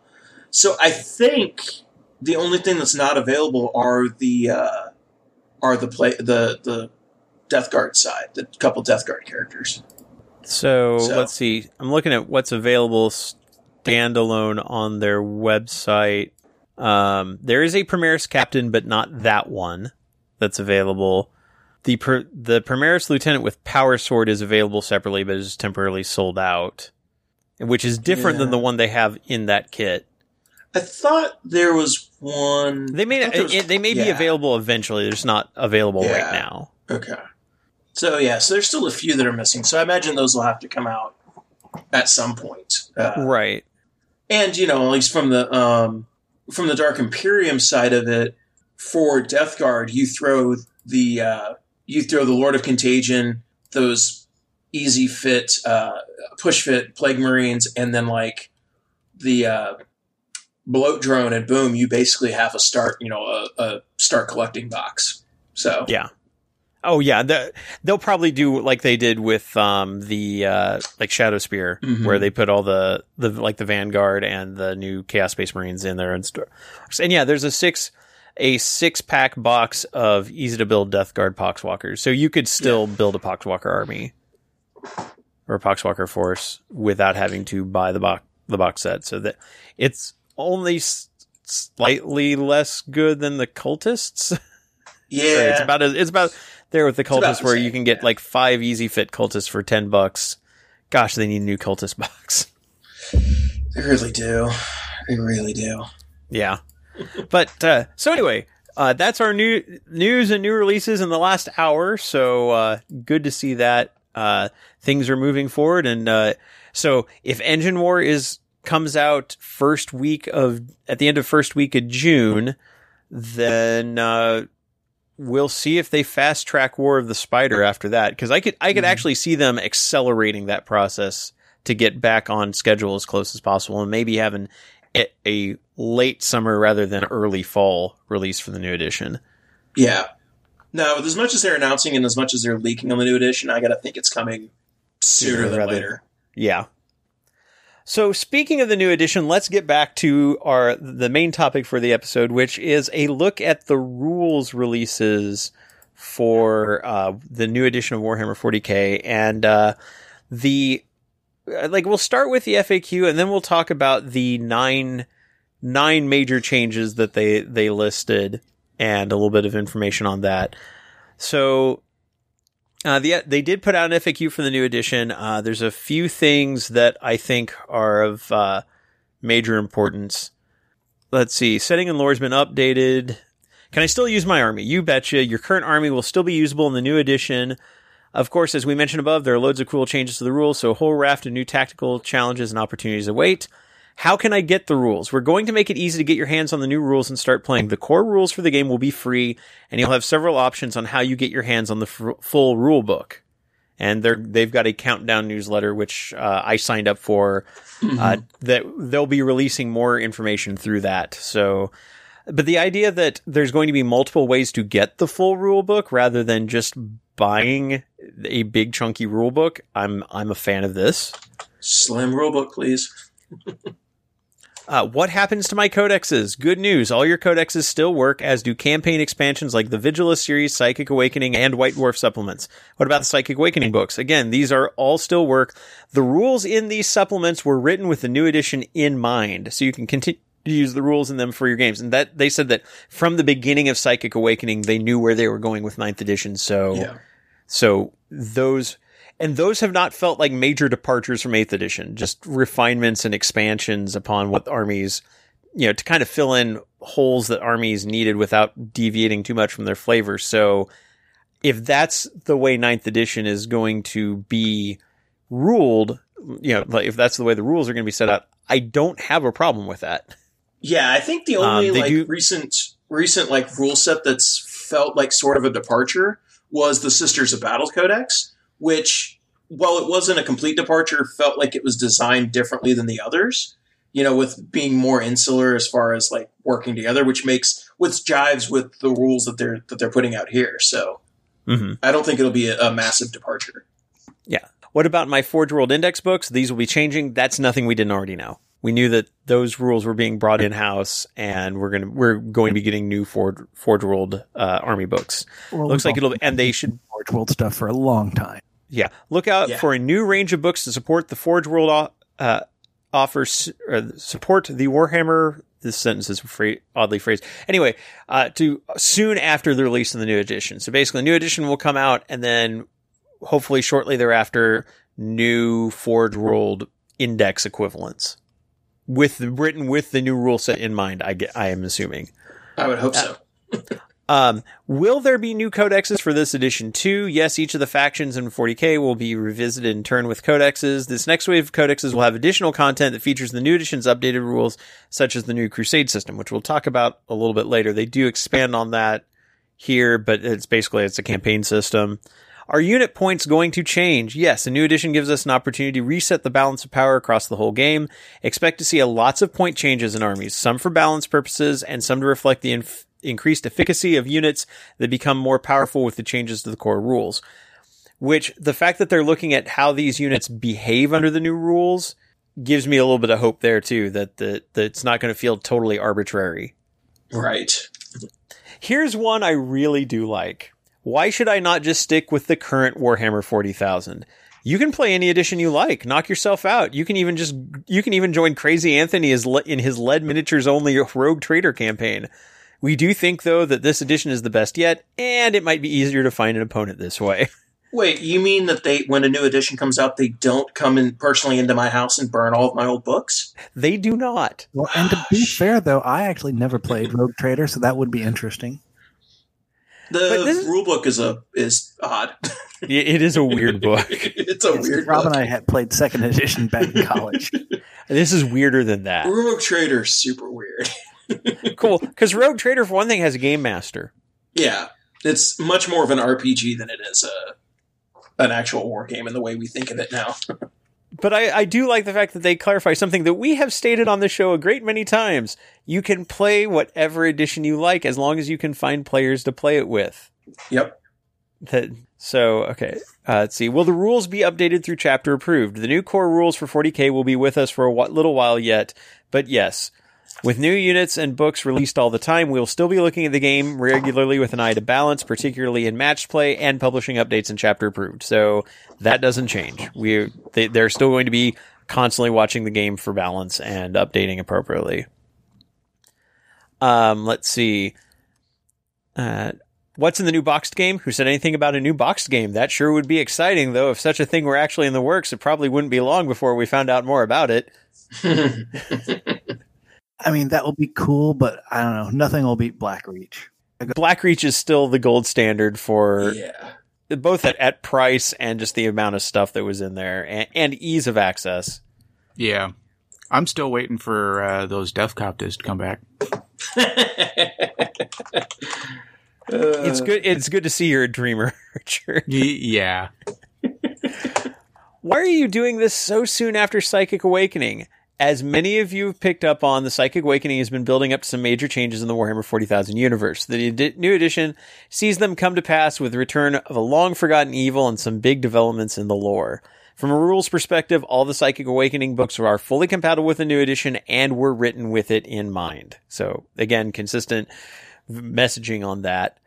Uh, what happens to Kill Team? Absolutely nothing. It's still there and it's still great. Kill Team is its own rule set, so it isn't affected by the changes to the main Warhammer 40,000 game.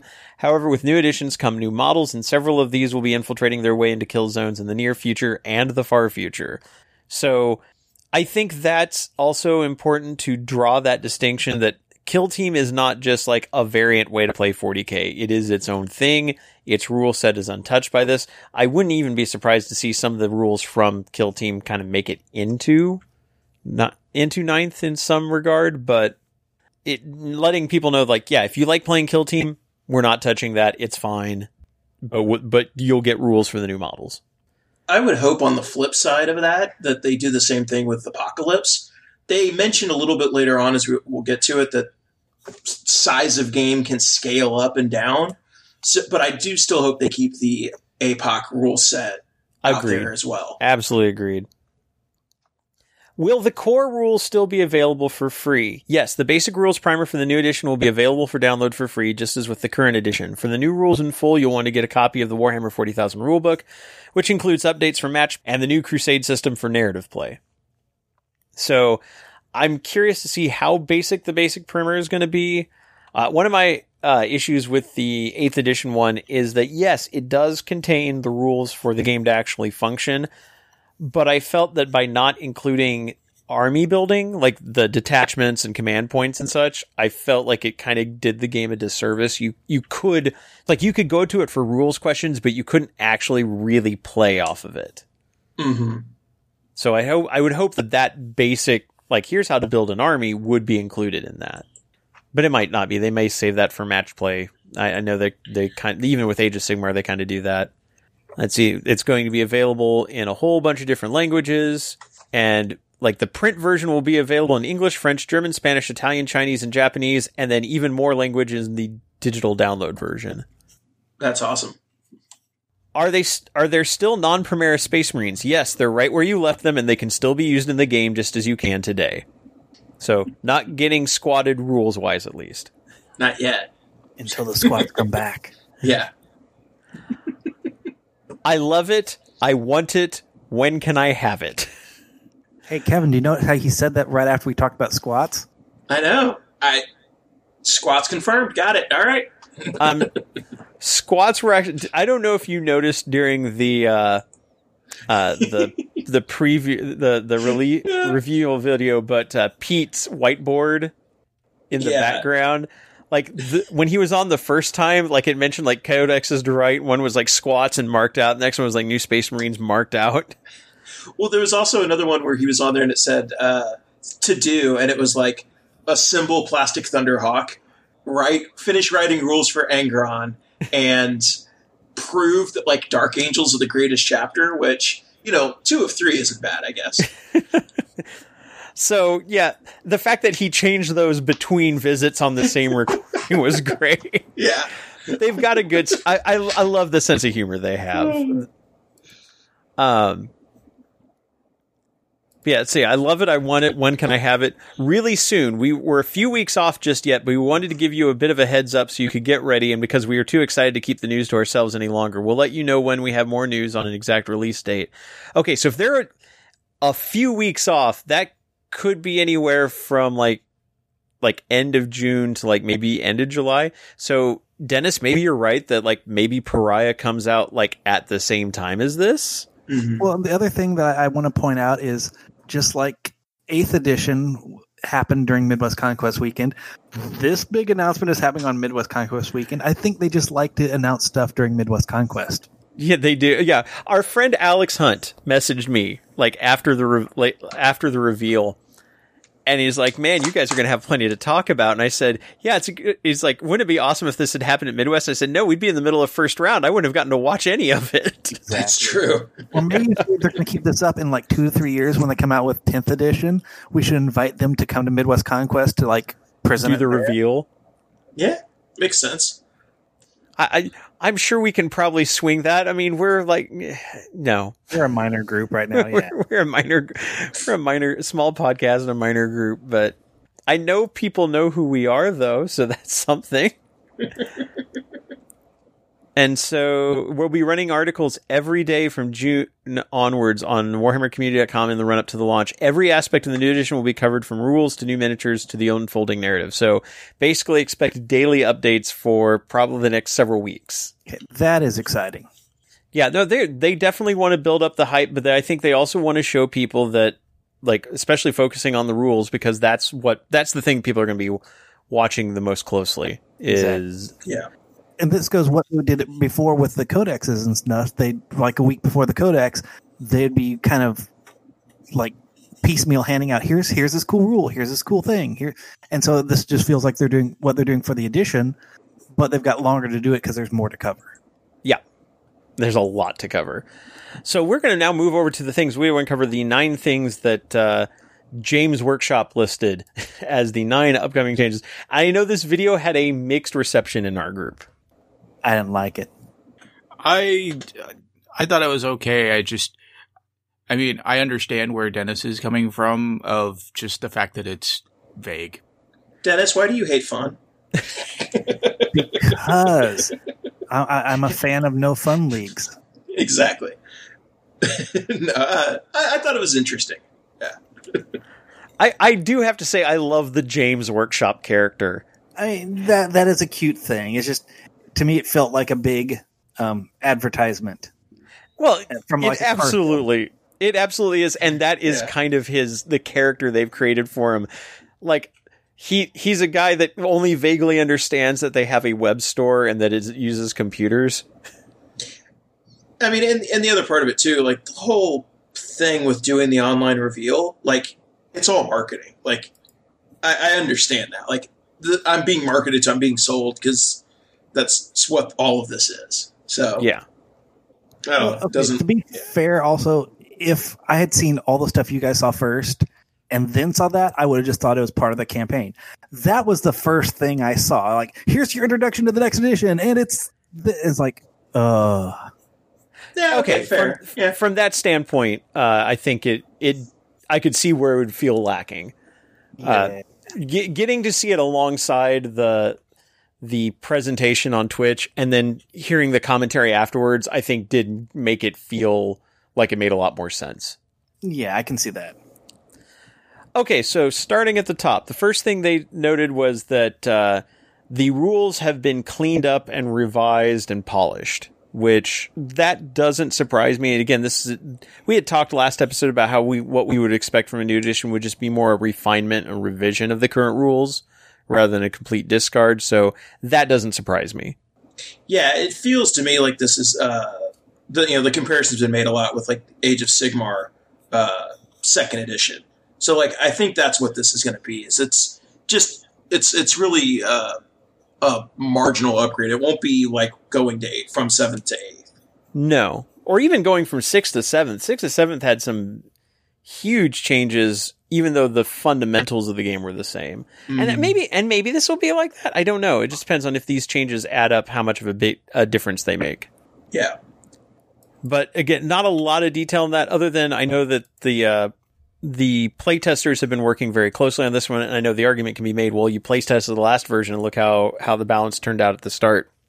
But I think this is going into it having not just play tested it, but also seen how it's played in the wild, and that's a much different thing than like play testing it with initial assumptions, but actually looking at okay, you get several hundred people playing at a large event oh, this is how, like, kind of like after that first Adepticon with 8th edition rules, and suddenly, like, oh, crap, we need to actually rein some of this stuff in because that's, we didn't expect people to play it that way. And that was one of, who in their right Right. mind would take nine flyers? um, Matt Root. Yeah, Well, think of it that way, as you said, Rob. th- There is definitely is like bias per region because even when we first got into the game, we played a certain way. When we went to our first tournament, we saw other people played a different way. When we went to our first like GT, we saw a lot of people playing lots of different ways. So there is that kind of like you said, group like meta for store region, city region, GT area region. And I did note when they talked about this stuff in there, they said that they, or this wasn't in the video, this was in their um, Twitch stream, that they wanted to kind of bring that together because currently UK players play different than American players play different, and they want to try and bring some commonality so the games feel the same no matter what area you go to. Yeah, that was one of the things that they brought up in, that Mike Brandt brought up in the interview with him, and he he specifically looked at mission design as being a big part of that. And and as we know, mission design and, and the types of missions you play really does dictate what kind of armies you play and and like IT like playing an ITC mission, you'll bring a different army build than you would playing like a standard 40k like chapter approved mission. Mhm. But I also know that with the mission designs that they've had in like uh like the newest chapter approved, a lot of those elements have been like people have been looking like maybe we should just play those because they're pretty nice and even some of the elements of that have been brought into ITC. But I would love to see a ninth edition where maybe and maybe you'd have more than just like six missions to choose from, but the idea that the missions that they present you in the book are good enough to and well constructed enough and balanced enough to just play anywhere and they're good. And I think that's kind of where Age of Sigmar is. Their general's handbook has like here are the matched play missions for this year. And mm-hmm. people and, and I think there's like 6 or 12 of those and that gives people enough variety but also you know these missions are specifically constructed for matched play and I think that would go a lot. Getting that balance is just as important as getting the rules balanced. Because if the missions are bad, it the the mechanics of the rules may be good, but it won't make the games good necessarily. All right, second thing, Crusade, the new narrative play model they've put into the game. Yeah, I'm, I'm not 100% sure what to think about this. Like, I, I think it's good that there's more ways to play. I think that's awesome. I don't know how much this will be used. Like, maybe it'll be used like a lot in stores and stuff, but, you know, it's one of those, like, just with power level and stuff like that, we're like, oh, there's all these different ways to play, and nobody plays. Like, they, people like the restrictions in the form of match play and you know playing you know knowing that you're all kind of on the same same level and that's how 90% of the games that I've seen have been played so I it's neat that they're doing it hopefully it's a good system I, I don't know how much use it'll get people will get out of it See, and I picked up something different than you, Kev, because during the stream, because this is where I'm getting most of my information, because the Mhm. video didn't tell me much. they made a mention of you can have like campaign was more to tell a narrative story, even between your, with your own models. Yeah. So you could have your own narrative going. Take that army that you have a narrative going, take it to a tournament, and the results of your games in the tournament you can apply to your campaign. I mean, your opponent's not playing campaign. Sure. You are. So, I mean, it, it, you can do it with other people. You can do it just all yourself with your own models and have your own story going.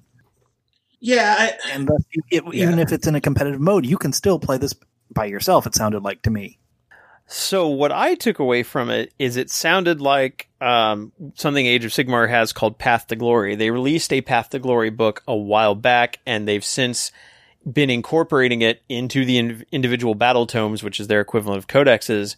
And basically, a, every, the way a Path to Glory campaign works is you pick a starting in this like in the in their system it's a hero. So in this case you pick a starting HQ what kind of HQ you choose determines how many units of what different types you can take. And they're basically they'll have charts there where you can either roll it up randomly or pick one. And then you play a game with that and if you win your game you can either upgrade one of those units or add another unit and then once you have earned enough upgrades and the idea is in, in path to glory is that you're pa- playing it in kind of a campaign league the idea is like then once you have reached a certain number of upgrades you play one more game and if you win that game then you win then you win the league. So like first person to get to like 12 or something wins mm-hmm. But like your characters get upgrades and like can get new war gear and stuff or your units get certain buffs or things like that they had a little bit of that in i think either cha- i think two chapter approves ago yeah with like the system of being able to upgrade individual characters I think yeah Yeah. So I don't know if this is going to be a straight analog for this. I don't like whether it'll still use points or pow- power level or something like said like Path of Glory. You know, Age of Sigmar army building is very different than 40k, but I could absolutely see it something like this where you are earning upgrades for your characters and units from battle to battle. Yeah, I know.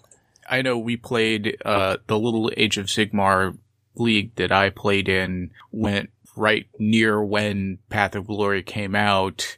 We kind of modified that a little bit and, and played with those rules, but like basically we let everybody take upgrades between rounds because it kind of felt like it would lead to, you know, loss spiraling if you didn't. Cause, cause some of the upgrades were like pretty good. I mean, it was literally adding more units to your army. So it's like, uh, yeah, that doesn't really leave for balanced play. So th- at that point, it becomes more of like a narrative escalation league. The kind, yes. Okay. yeah, basically.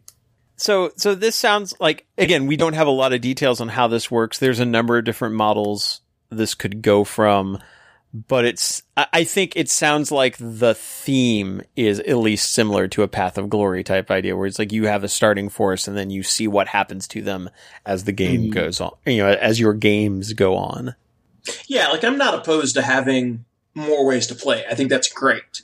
I just I wonder what I wonder how much true utility there's going to be out of this where it's like, yeah, we have this cool way to play, but you're going to see most people do pickup games using match play ITC rules and stuff like that. Maybe I'm wrong. I don't know. But Well, and that's why I'm hoping it's one where you can have your group where you do a narrative campaign, or you could have it set up so you can just do your narrative on your own no matter what you're playing. yeah, that would be cool. All right, moving on to the next one. This one is one we talked about in our last episode, and I really think I like their solution to it. Starting with more command points, changing up how command points are generated, and I will say that this vid- this video does not do the concept justice, and No, that the stream did a much better job of explaining it. Yeah, my knee jerk reaction to start with more command points was, oh god, no. But then when the uh, when they explained how it works Yeah. on the stream, it's a fundamental change, and I think it's a way better system. I would agree with that. Yeah. so, so what they explained was that uh, right now the the issue is that I mean they specifically brought up the Lucky Thirty Two, for example, as as a problem with how command points are generated. You take a a cheap minimum size de- battalion detachment of like something that shares a key you know shares a basic keyword with you and drop that in and now that's your command point battery and so the game was rewarding you for building your army that way and it was punishing armies like custodes where you don't have the points to spare to put to drop in a lucky 32 necessarily so instead command points are no longer based on detachment size or number of detachments. It is instead based upon the size of the game. And both players in the game will start with the same amount. So let's, I mean, we don't know what the, the starting point is, but let's say, let's say at a 2000 point game, you're starting with 12 command points.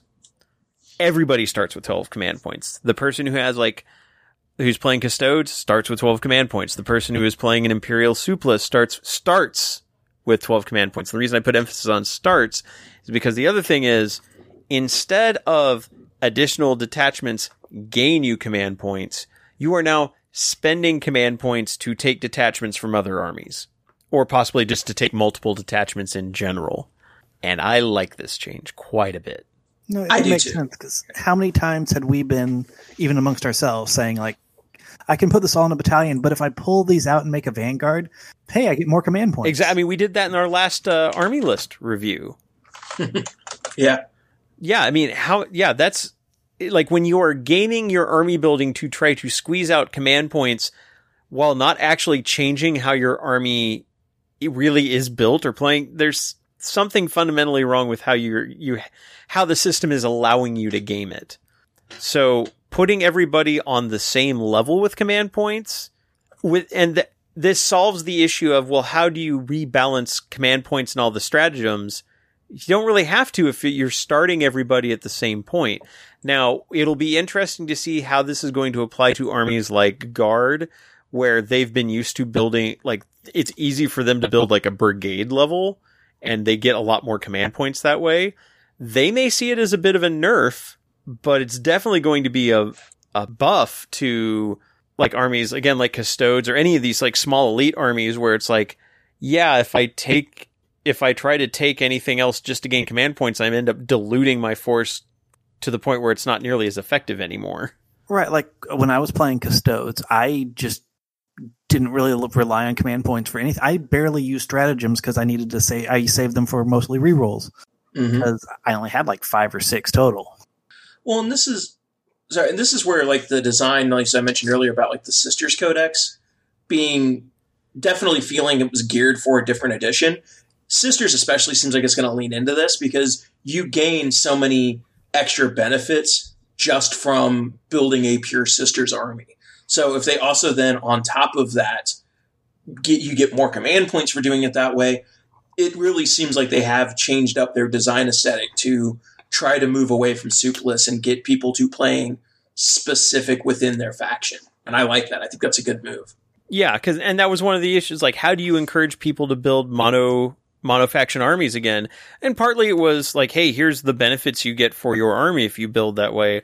But now it's going to be, and you're actually going to be in a better place. As, like, you can either have the command points to do all the tricks that your army has, or you can spend some command points and have like as kind of like a pregame stratagem and have a little bit more flexibility in your force and give you like fill in the holes that your army doesn't have, but it, it means you won't have as much for stratagems. And I think that's a fair trade off. It shouldn't be a benefit to do it that way.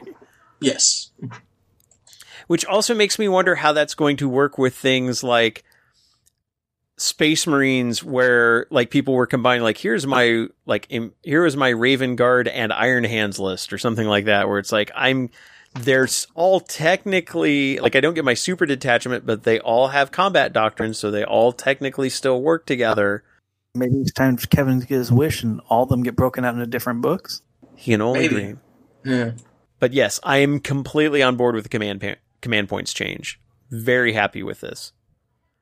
All right, next up, tanks are back on track. Tanks can now fire while in melee. You cannot tar pit a tank with a unit of infantry.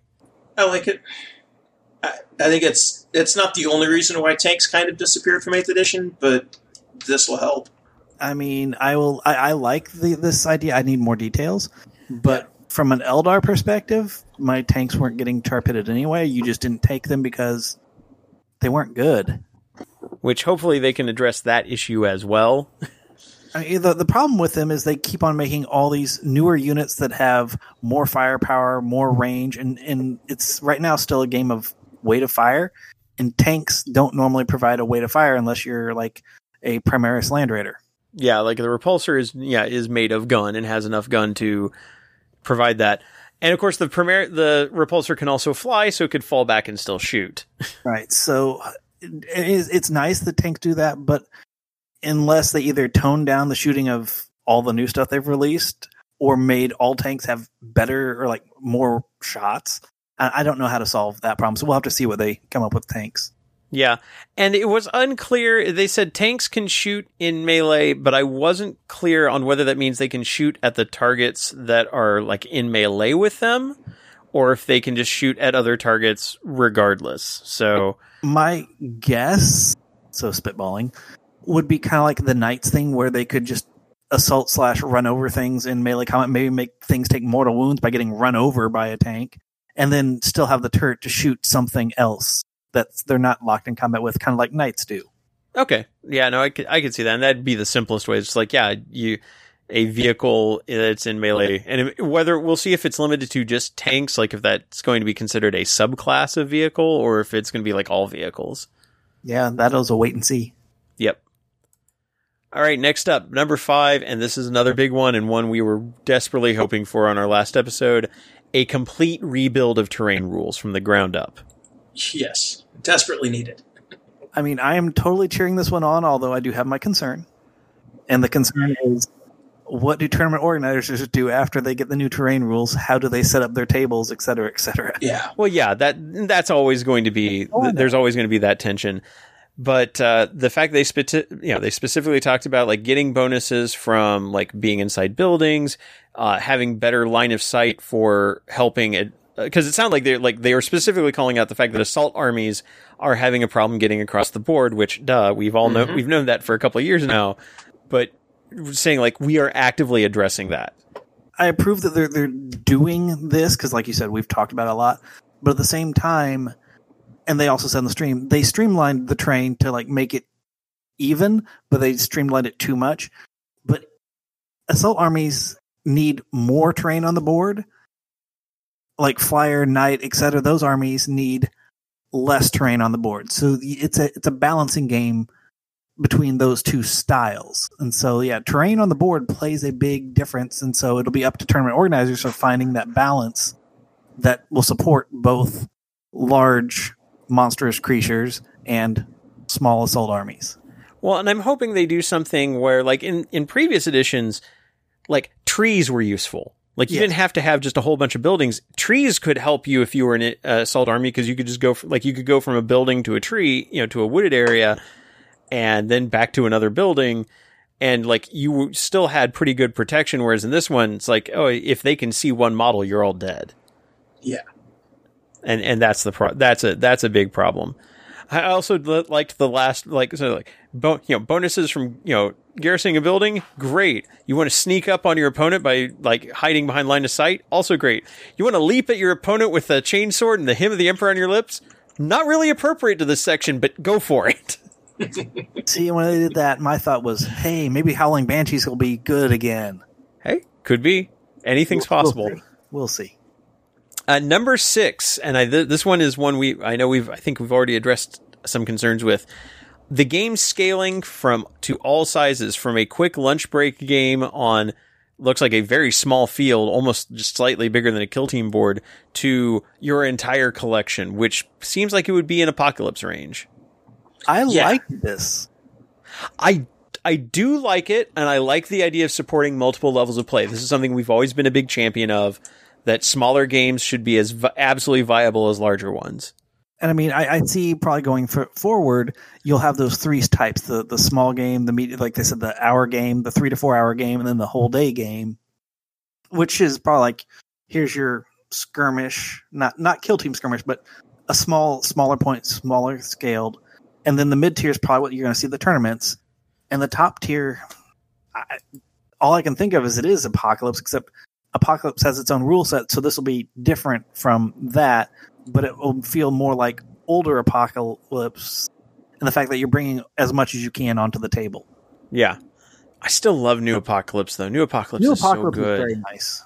I'm sad we haven't played it for months, but timings and pandemic. Yeah. Also, like to note that so the the small game they showed was like uh Asuryani versus Drukhari was just like uh, some infantry and like a raider and uh, like a wraith lord on the on the board. Almost like here's your start collecting box, go play a game. Right. Yeah. And then the uh the big game is a a bloodletter with like an entire Khorne army complete with like a Lord of Skulls versus a Sisters army that includes a Thunderbolt, plastic Thunderbolt confirmed. Probably not, but I, I one can hope. Sister a, a Sisters flyer would be great. But yeah, battles of every size being supported. I'm I'm a huge fan of this.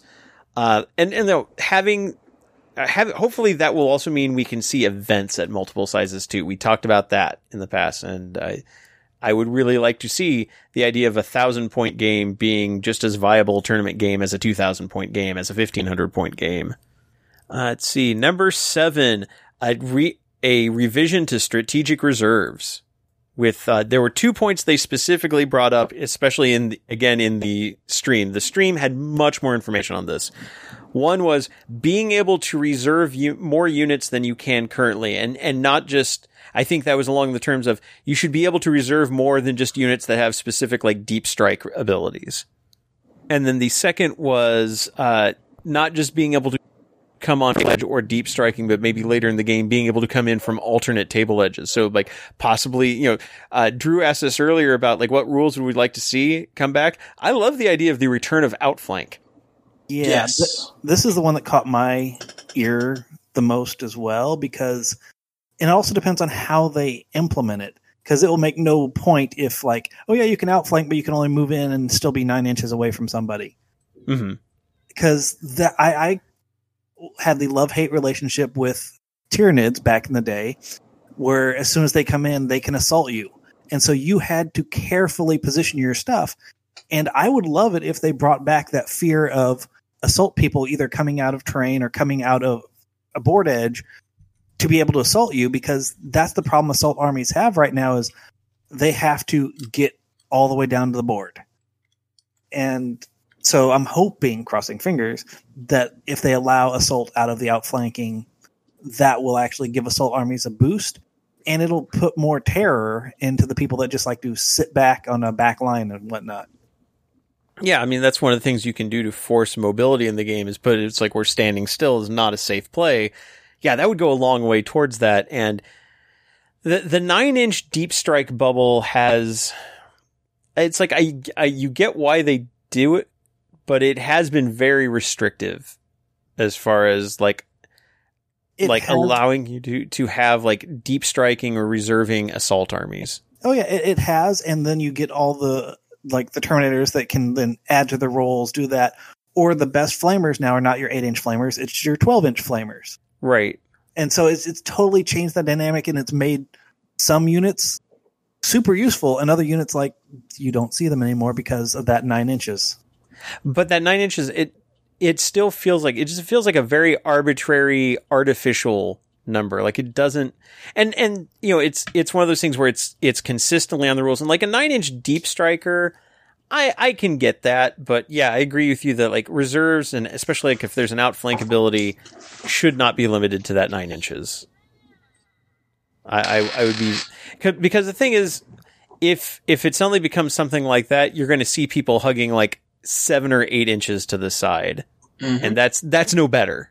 Yeah, So, but hopefully, like if we've talked about that in just this few minutes, hopefully that is something they've taken in into account when uh, they've been doing this rules design. But uh, this is one that has a big potential to change up a lot of armies. All right, number eight, a return of blast weapons, but not blast templates exactly. Basically, the idea here is if you have weapons that are considered blast weapons, and we we don't know if that just means weapons that have a random number of shots, or if it's weapons that of a particular class, or if they're going to gain like a blast keyword, like something that'll be eroded in. If you are firing against a horde, and again, we'll have to see what counts as a horde, if it's going to be based on model count or if it's going to be keyword based, um, your weapon will now get maximum shots against them, which is one of those gr- things to counter the the bad feels of and the example they show here in in the illustration is here's a unit of hormagaunts running at me. I have an imperial knight with a rapid fire battle cannon. I roll to for my number of shots and i roll snake eyes. I have i will get two shots at this entire horde. I missed all of them as opposed to like I have pointed at the unit of horde, I will now have twelve shots because they're such a large horde, I can't possibly miss all of you know. I I I can basically point anywhere and hit them. Now whether the actual shots will hit, that is still something to be rolled. But the idea of maximum shots against units of a certain size, I think is a is a good fix and kind of balances that horde versus random random shot weapon.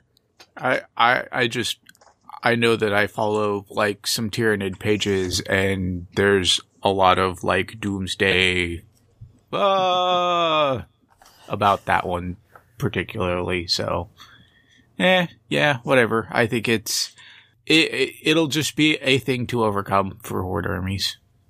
I'll agree with Richard there. Although I don't like their example because I've never thought of a rapid fire battle cannon being a blast type weapon. It's more of it's just I have lots of shots weapon as opposed to like flamers and other things that in the old ti days it covers like an area. So I could see those being the true blast. So it's it's a lot of still wait and see.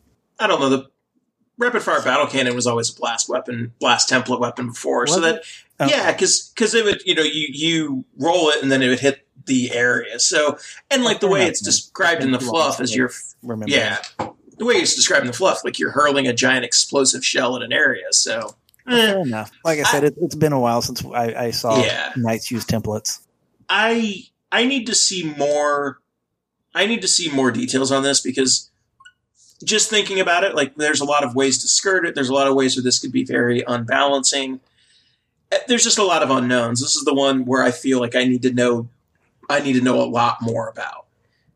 Yeah. I, I I'll agree. But I also like one of the things they specifically pointed out in the stream is like units like whirlwinds and things like that, where they've always like they've always been dependent on blast templates, and now it's like, okay, yeah, you can target that unit and you won't miss, but you might only roll like one shot.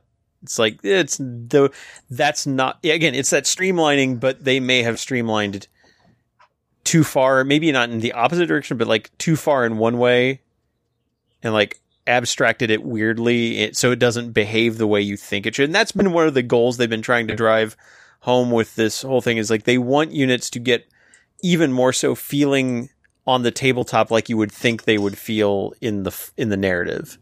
Which might also mean that like possibly if they feel like okay, so hordes are going to have a lot of things thrown at them, since they said they're going to redo point costs, it's possible hordes could get slightly cheaper too. Yeah, that's true. So yeah, there's a lot of unknowns on this. Like, what is considered a blast weapon? What is considered a horde? How are those going to interact? Like, if it's based on number of models, like, is the horde a horde when you first shoot at it, but then at, at, after you've whittled it down a bit, does it no longer become a horde, and now you have to roll roll your shots, or you know, or is it like it was number of models? You know, everyone would take number of models minus one then in a unit. Mhm. Oh yeah, yeah, and so it's going to be tricky to see how the, how gameable it is. So lots of unknowns. I like the idea. I really like the idea in theory. Let me just say that I like I like the theory. We'll have to see how the applic- how the actual implementation goes. Uh, and then finally, number nine, freedom of the skies. Flyers are going to behave differently. Flyers will no longer affect intervening models. That one of the things they said was they didn't like the idea of like I can't stand here. There's a plane in the air Yeah, that never made sense to me either. or planes like, oh, you can't, if you ever fly off the table, you die. Uh, it sounded like they want plane, they want flyers to be able to fly off the board and come back on, do strafing runs, things like that. Whether planes will actually have to be, now the thing is like, well, if I, if I can stand there, even if a plane's there, does that mean the plane will not actually be on the battlefield? Can I put my models on my opponent's base? That doesn't seem like a thing that's going to happen. So that's going to be interesting to see how they actually work that out. If the if taking a flyer, unless it's a transport, becomes more of like an abstract, at which point do you even need the model there?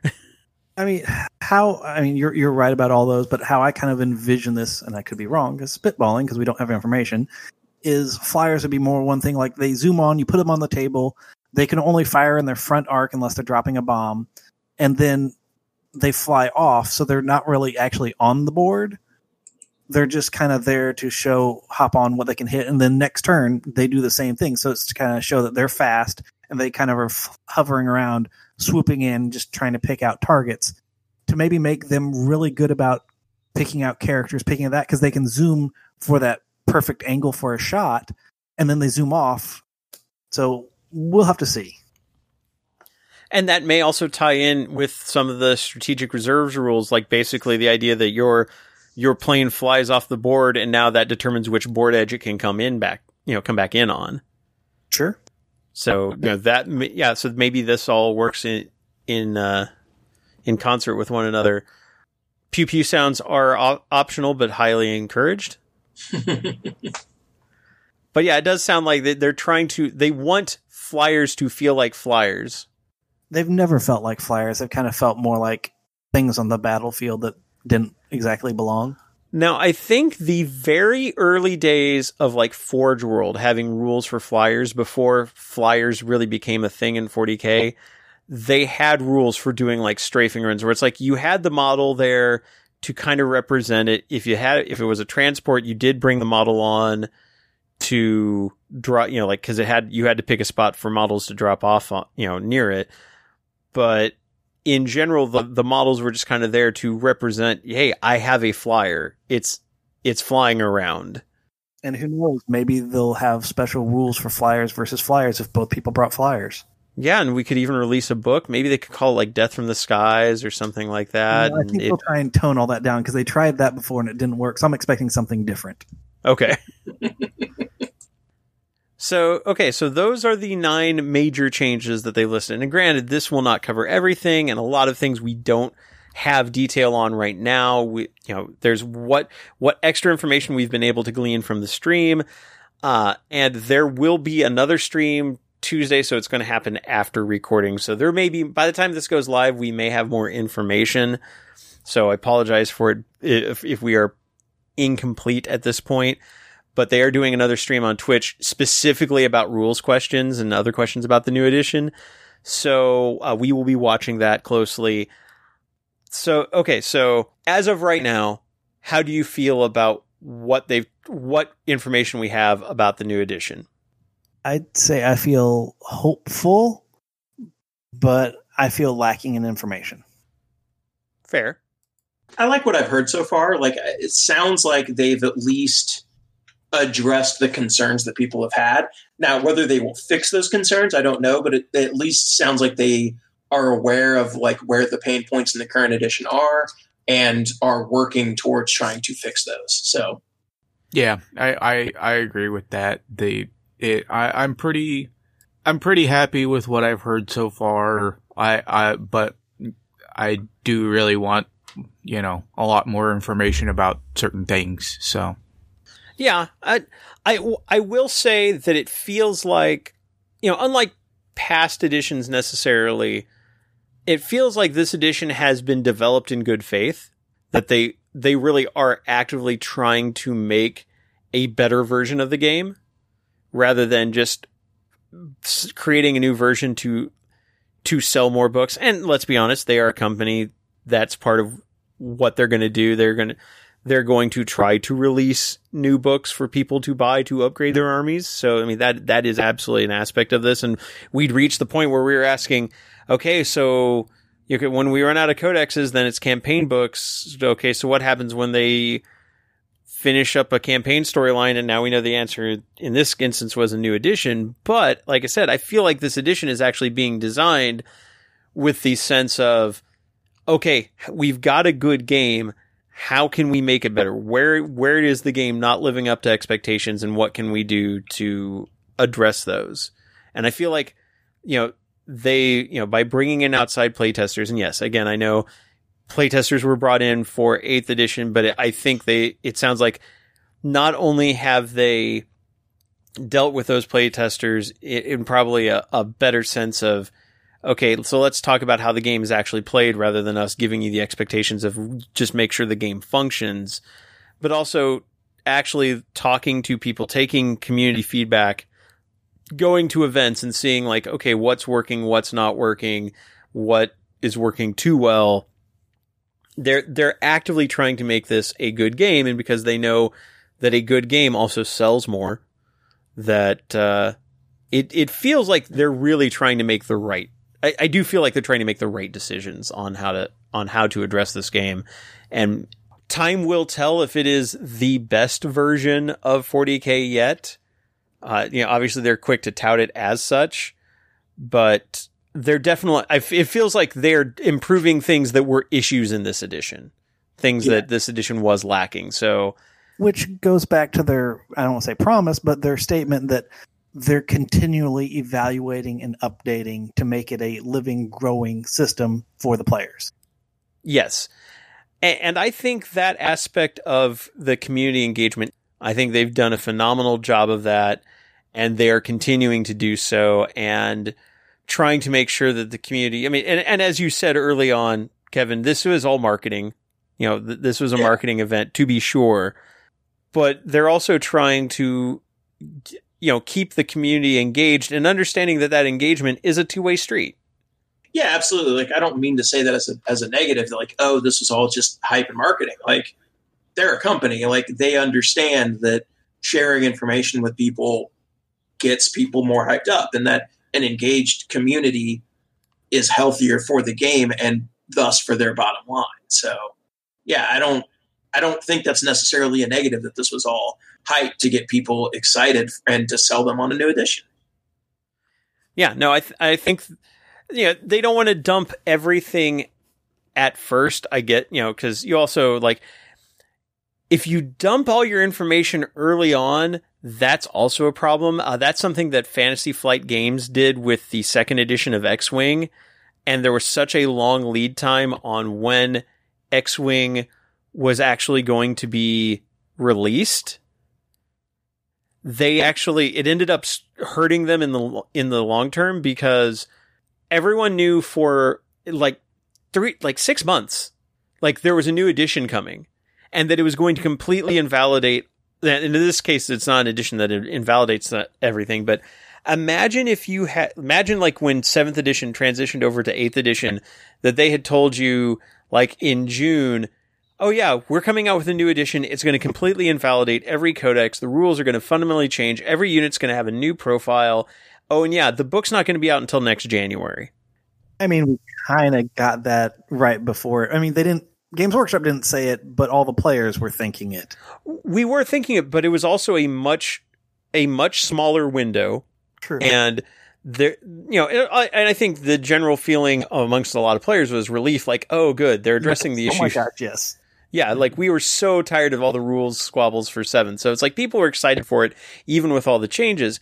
But like in fantasy flight's uh situation they like com- they're like oh yeah we're completely invalidating all like it's going to function basically the same way but like all your existing unit like ship profiles are are gone.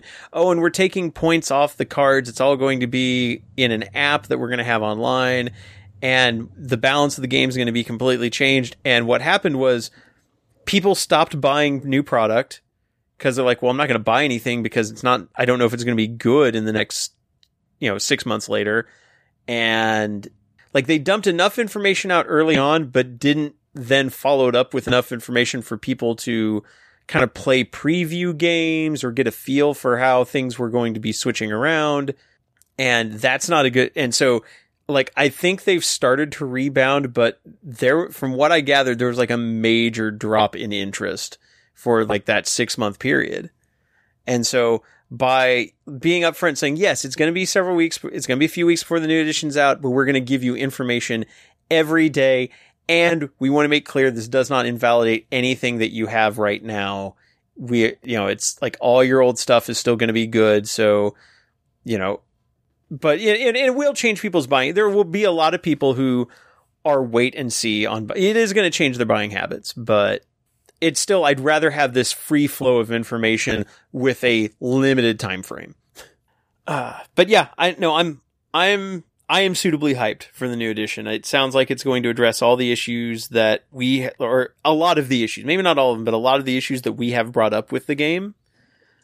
And also storyline wise, one of the things we mentioned was the idea of if the Silent King returns, a resurgent uh, Necron Empire moving in on the Imperium of Man, and it looks like that's what we're getting for the main storyline.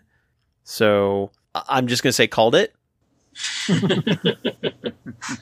I mean, baseless speculation wins the day, I suppose. For you, my baseless speculation still did not happen because the Emperor is probably still stuck in a chair. We don't know that. We don't know that. There's three Psychic Awakening books left to go. Also, one of the things they hinted at in the uh, in the stream was like the Necrons were going to try to turn stuff off that shouldn't be turned off, which makes me wonder if they're trying to make an end run for Terra to turn off the Golden Throne. That would be so, interesting. so you still might get your wish. We'll see. I don't know. I also have my concerns with the Pariah book because, as much as I've liked sisters in the past, I don't need a sister that has a Harlequin helping her out be the push for another army. well, to be fair, that's a those are characters from a 20 year old graphic novel. So, like, if they hasn't pushed you to buy a new army yet, you've been it's been out for a couple of decades, and you're fine. They didn't have models. And I never Actually, she did have a model once upon a time, and I, I haven't read the book either. But and they are re-releasing the book in concert with Pariah being released. Because we've already discussed most of us have too many armies and some of us Yeah. don't know how much space we Well, have. well, Dennis, if they are released as a set, I will split it with you, so you don't have to have the sister battle. I like Sisters of Battle as the price. They've held off any of them. yeah, but if you don't need the temp- if you don't need the temptation, because I'm definitely not starting a Harlequin's army. Just going to put that out there right now. I, I, we will we will solve each other's problems together. Or we could just let you start Harlequins and No, no, nope, nope, no, Nope. you want a painting challenge, right? no. I've got I've got enough models for painting. No, I don't need your help. Ah. Uh, speaking of painting, this is a perfect time to transition over to hobby progress. I have set up some models to get ready to touch up the priming on them and then get painting. I, I have, since finishing Shadowsun, I kind of took a little bit of time off painting, although I did do a little bit of reading. I finished reading books two and three in the Go- Gaunt's Ghost series.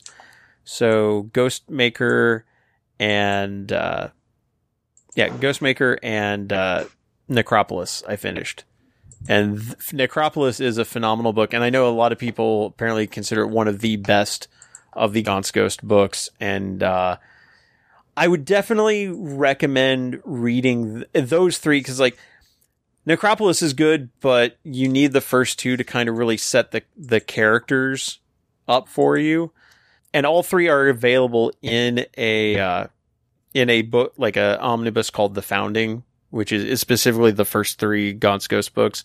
So if you have not read them, um, they are they are fantastic, and it is a very human level book. There are like this is all guard. There like there's an inquisitor that shows up at one point. Or actually, there's a number of inquisitors that show up at various points throughout the books. Uh, there's no space marines, although there are chaos space marines. Um, there's a a chapter where a s- guardsman scout has to face off against a hellbrute, and it does not end the way you think that is going that that is going to end when it's described. But it's also a lot like a lot of characters die. Now I understand like later on in the series, some of the named character like the the important named characters die, but like early on in the Gaunt's Ghost series, like here's named characters who actually get like some story focus, and then here's a guy who we've just been introduced to. Yeah, he's a red shirt. like there are very few like just random characters that get mentioned that like survive in that in their sweats, and it is it is gory and messy deaths. Um, bolt weapons and las weapons do horrible, horrible wounds to people. So. uh Yeah, but not as bad as the the Necron weapons. Oh my god. no, no, Yeah. not not quite that bad, but there's still some pretty bad ones. Um, but uh, but no, uh, the Gaunt's Ghost series is highly recommended, and like, Abnett's a fantastic writer, and so that that's my hobby progress. As I've I finished uh, two books over the last uh, couple weeks. I haven't really done much hobby wise, um, other than just I got my 3D printers back up and running, and I think I mentioned last time that I was printing stuff which will go towards prize support and terrain for next year's Midwest Conquest. Uh, I've been continuing to work on that. That's kind of been my that's kind of been my hobby.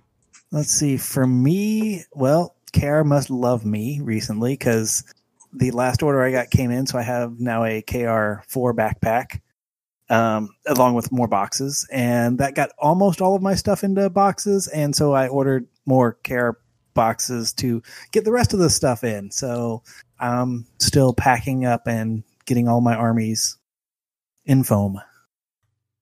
I haven't really done anything. I'm I'm hotly anticipating getting the the new Ghazghkull model and and you know gonna be ready to to put him together and and paint him. Yeah, I mean, have you managed to get your hands on a Prophecy of the Wolf yet? Uh, I've I've ordered one, um, and it should be. Uh, I believe uh, uh, the store messaged me and told me that it was in. I just haven't gotten a chance to go get it yet. Oh, cool! So I can toss in, and I'll be getting some Space Wolves soon. So Yeah, Well, cool, cool. So, uh, so things are, you'll be able to make hobby progress eventually. yes. All right. And then that takes us to the last part of the show, which is the morale phase in which we talk about something not necessarily 40k related that has just been a, a bright spot for us recently. And, uh, Kevin, you had one to bring up. Yeah, so actually, a big reason why I haven't done any hobby progress recently is Avatar: The Last Airbender came back on Netflix. I think about a week and a half ago, and I just completed it last night again. And it's very rare to have something that's like that old. And granted, like it's not that old. I guess fifteen years since it started. That I watched a long time ago and then hadn't seen in a while.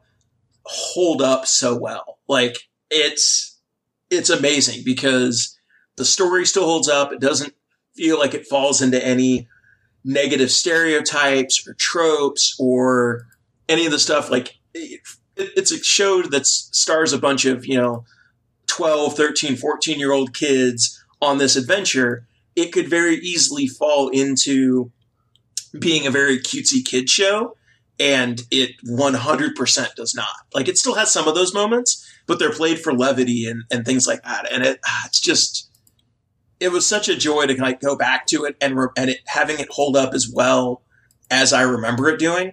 Because the last the last Avatar, or the last Airbender thing that I had watched was the film. I'm sorry. And oh my god, that is that is probably the worst film I've ever seen. Like it just it's nonsensical, it's bad, it's it's whitewashed. It's it's bad on like every level. So it's really it was really a joy to get back to watching the original cartoon and seeing it hold up so well and the characters being so fully fleshed out and like it's a show that for a kids show that's explicitly targeted at kids. It was on Nickelodeon. It stars, like I said, a bunch of 12, 13, 14 year old kind of preteens. It asks a lot for a show that's targeted at that demographic. Um, you know, it's a it's a narrative or it's a serialized story, so it's you know episode to episode, everything's changing and building on each other. It asks a lot of hard questions. It doesn't shy away from topics such as like murder, genocide, totalitarianism, fascism. Like it deals with a lot of things that you don't normally see kids entertainment dealing with. And uh, no, yeah, it's just it's fantastic. So, Yeah. so, Kevin, are you going to make a um, cabbage cart for one of your chaos cultists? Uh, maybe because that guy is friggin' amazing. My cabbage, no, no, it's uh, yeah. That's just And- all those little things because it had been probably ten years since I've seen it. You know, because Well, it's yeah. been off of it's been off of Netflix for a long time. It's it's not been widely available streaming, so it had been a while since I'd seen it, and it's just it was such a joy to go back and rewatch it and realize that it still holds up. Yeah, and I mean, yeah, this was this is a series that was made um, in 2005 through 2008, and to kind of put that in perspective, around that time, like kids' entertainment was primarily stuff like SpongeBob, Yeah, and also you know another show done by Nickelodeon. So the idea that you'd have something this this deep, but again, without feeling overwrought, like it doesn't feel faux deep. Yeah, yeah. It's, it's just it's one of those where it just really amazes me how much it asks of its audience, knowing that its audience is kids. You know, it's yeah, it's great. Yeah, and it's like, yeah, there are characters who absolutely die. No question about it. They absolutely die, you know, and uh, uh, sometimes in heroic sacrifices and sometimes just tragically. Um, and like you said, there's, there's some like real world political issues that get addressed in very like upfront manners. Yeah, But at the Nah, same time, yeah, like you said, it, it never loses sight that it is a kid's show and does balance it very well. So, uh, yeah, no, I totally agree with your assessment there. yeah. So it's uh, if you have Netflix, watch it. It's great. It still holds up as well as you remember it. Uh, it's yeah, it's fantastic. Uh, now, there is a follow up series called The Legend of Korra, which takes place um, years, like decades later. Yeah, Um, it has a bit more. It it it's still a very good series. It has a bit more of a mixed reaction from fans. There's some people who absolutely do not like it. There's some people who really love it. Some people enjoy it even more than the original. Uh, one of the reasons it doesn't hold up as well is because, unlike the first series, Avatar: The Last Airbender, you know, Avatar: The Last Airbender, they had a story arc that they were going to follow the whole way th- through. They had three seasons. They knew they had three seasons in which to tell it. And so that allowed them to very cleanly pace out their storyline and their, their storytelling to give you episodes that would be like palate cleansers, episodes that would be mostly lighthearted, but move you a little bit in the story. And then some very, uh, major story episodes, you know, to kind of, that would really push the plot forward.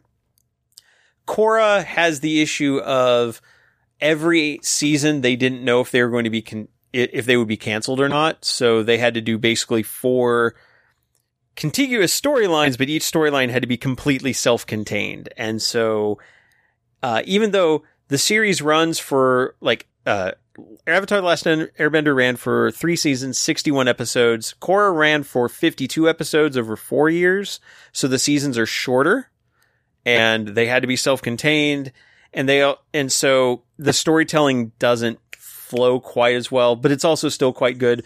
But I don't, I don't know if it hits those issues as well as the original Yeah. did. so. I I also had the problem of it it it got hard to to follow towards the end because Nickelodeon just stopped playing it before it was over. Yeah, they about halfway through season three, they moved it to an online only series, Right. and then season four was completely online only. So yeah, it's people did not get that connection to, it. and that's a number of cartoon focused networks have done that where.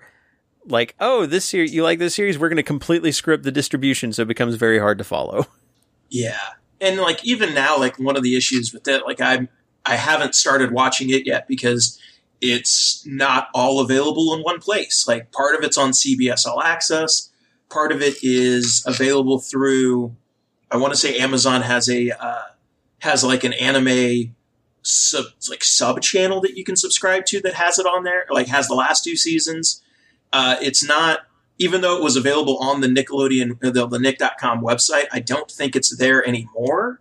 So like it is hard, it is hard to find, which, uh, which is disappointing, but, uh, at least Avatar though is, is, is all available now on Netflix. And yeah, it's, I don't, it's go watch it. It's really good.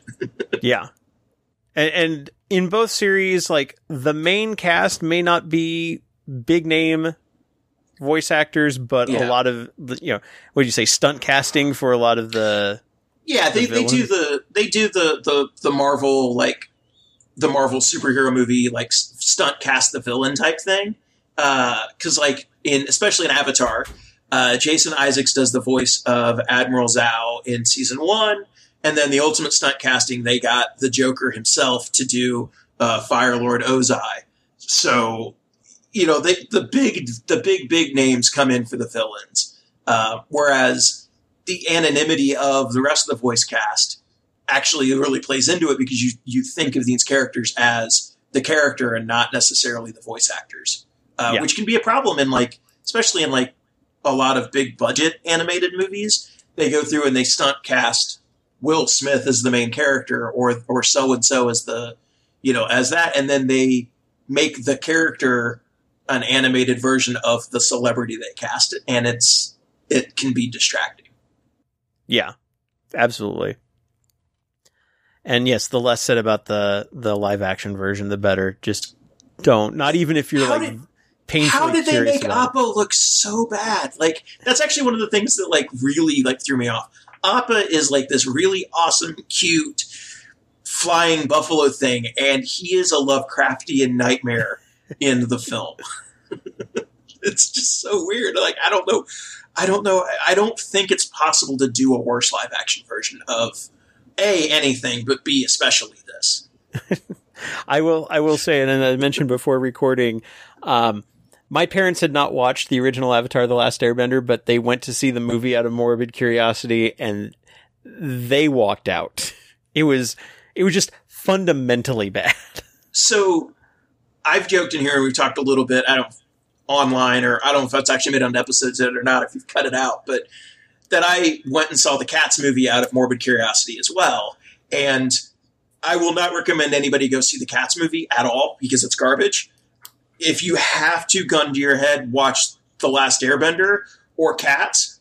Go see Cats. Wow.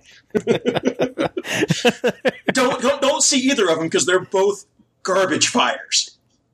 But yeah, I would choose Cats over Last Airbender.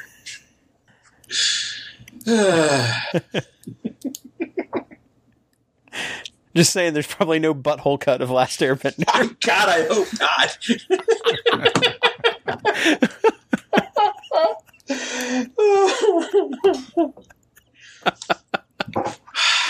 oh, and on that note. we'll yeah, I think we're our- done. Yeah, I think we're done. I think from there we can just go. Um, so, so yes, uh, it's been quite a quite a weekend to with a lot of information to chew on, and sounds like the next few weeks we'll have lots to talk about, including hopefully next episode we can talk about Engine War, Yeah. which would be cool. But yeah, uh, so in a couple of weeks we'll have a lot to talk about. But, but until then, from all of us here at Preferred Enemies, I'm Rob. Kevin. Dennis? And Richard. Good night, good gaming, and good gosh, we got a new edition coming.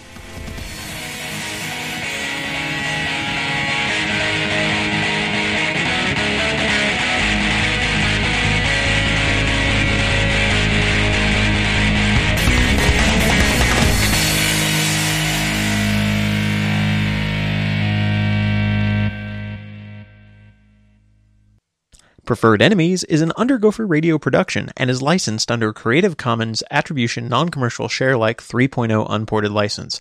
Our theme music is Metal Slug 2 Super Vehicle 001/2 No Need to Reload, originally by Takushi Hiyamuta and remixed by Roataka, courtesy of OC Remix. It can be found at ocremix.com.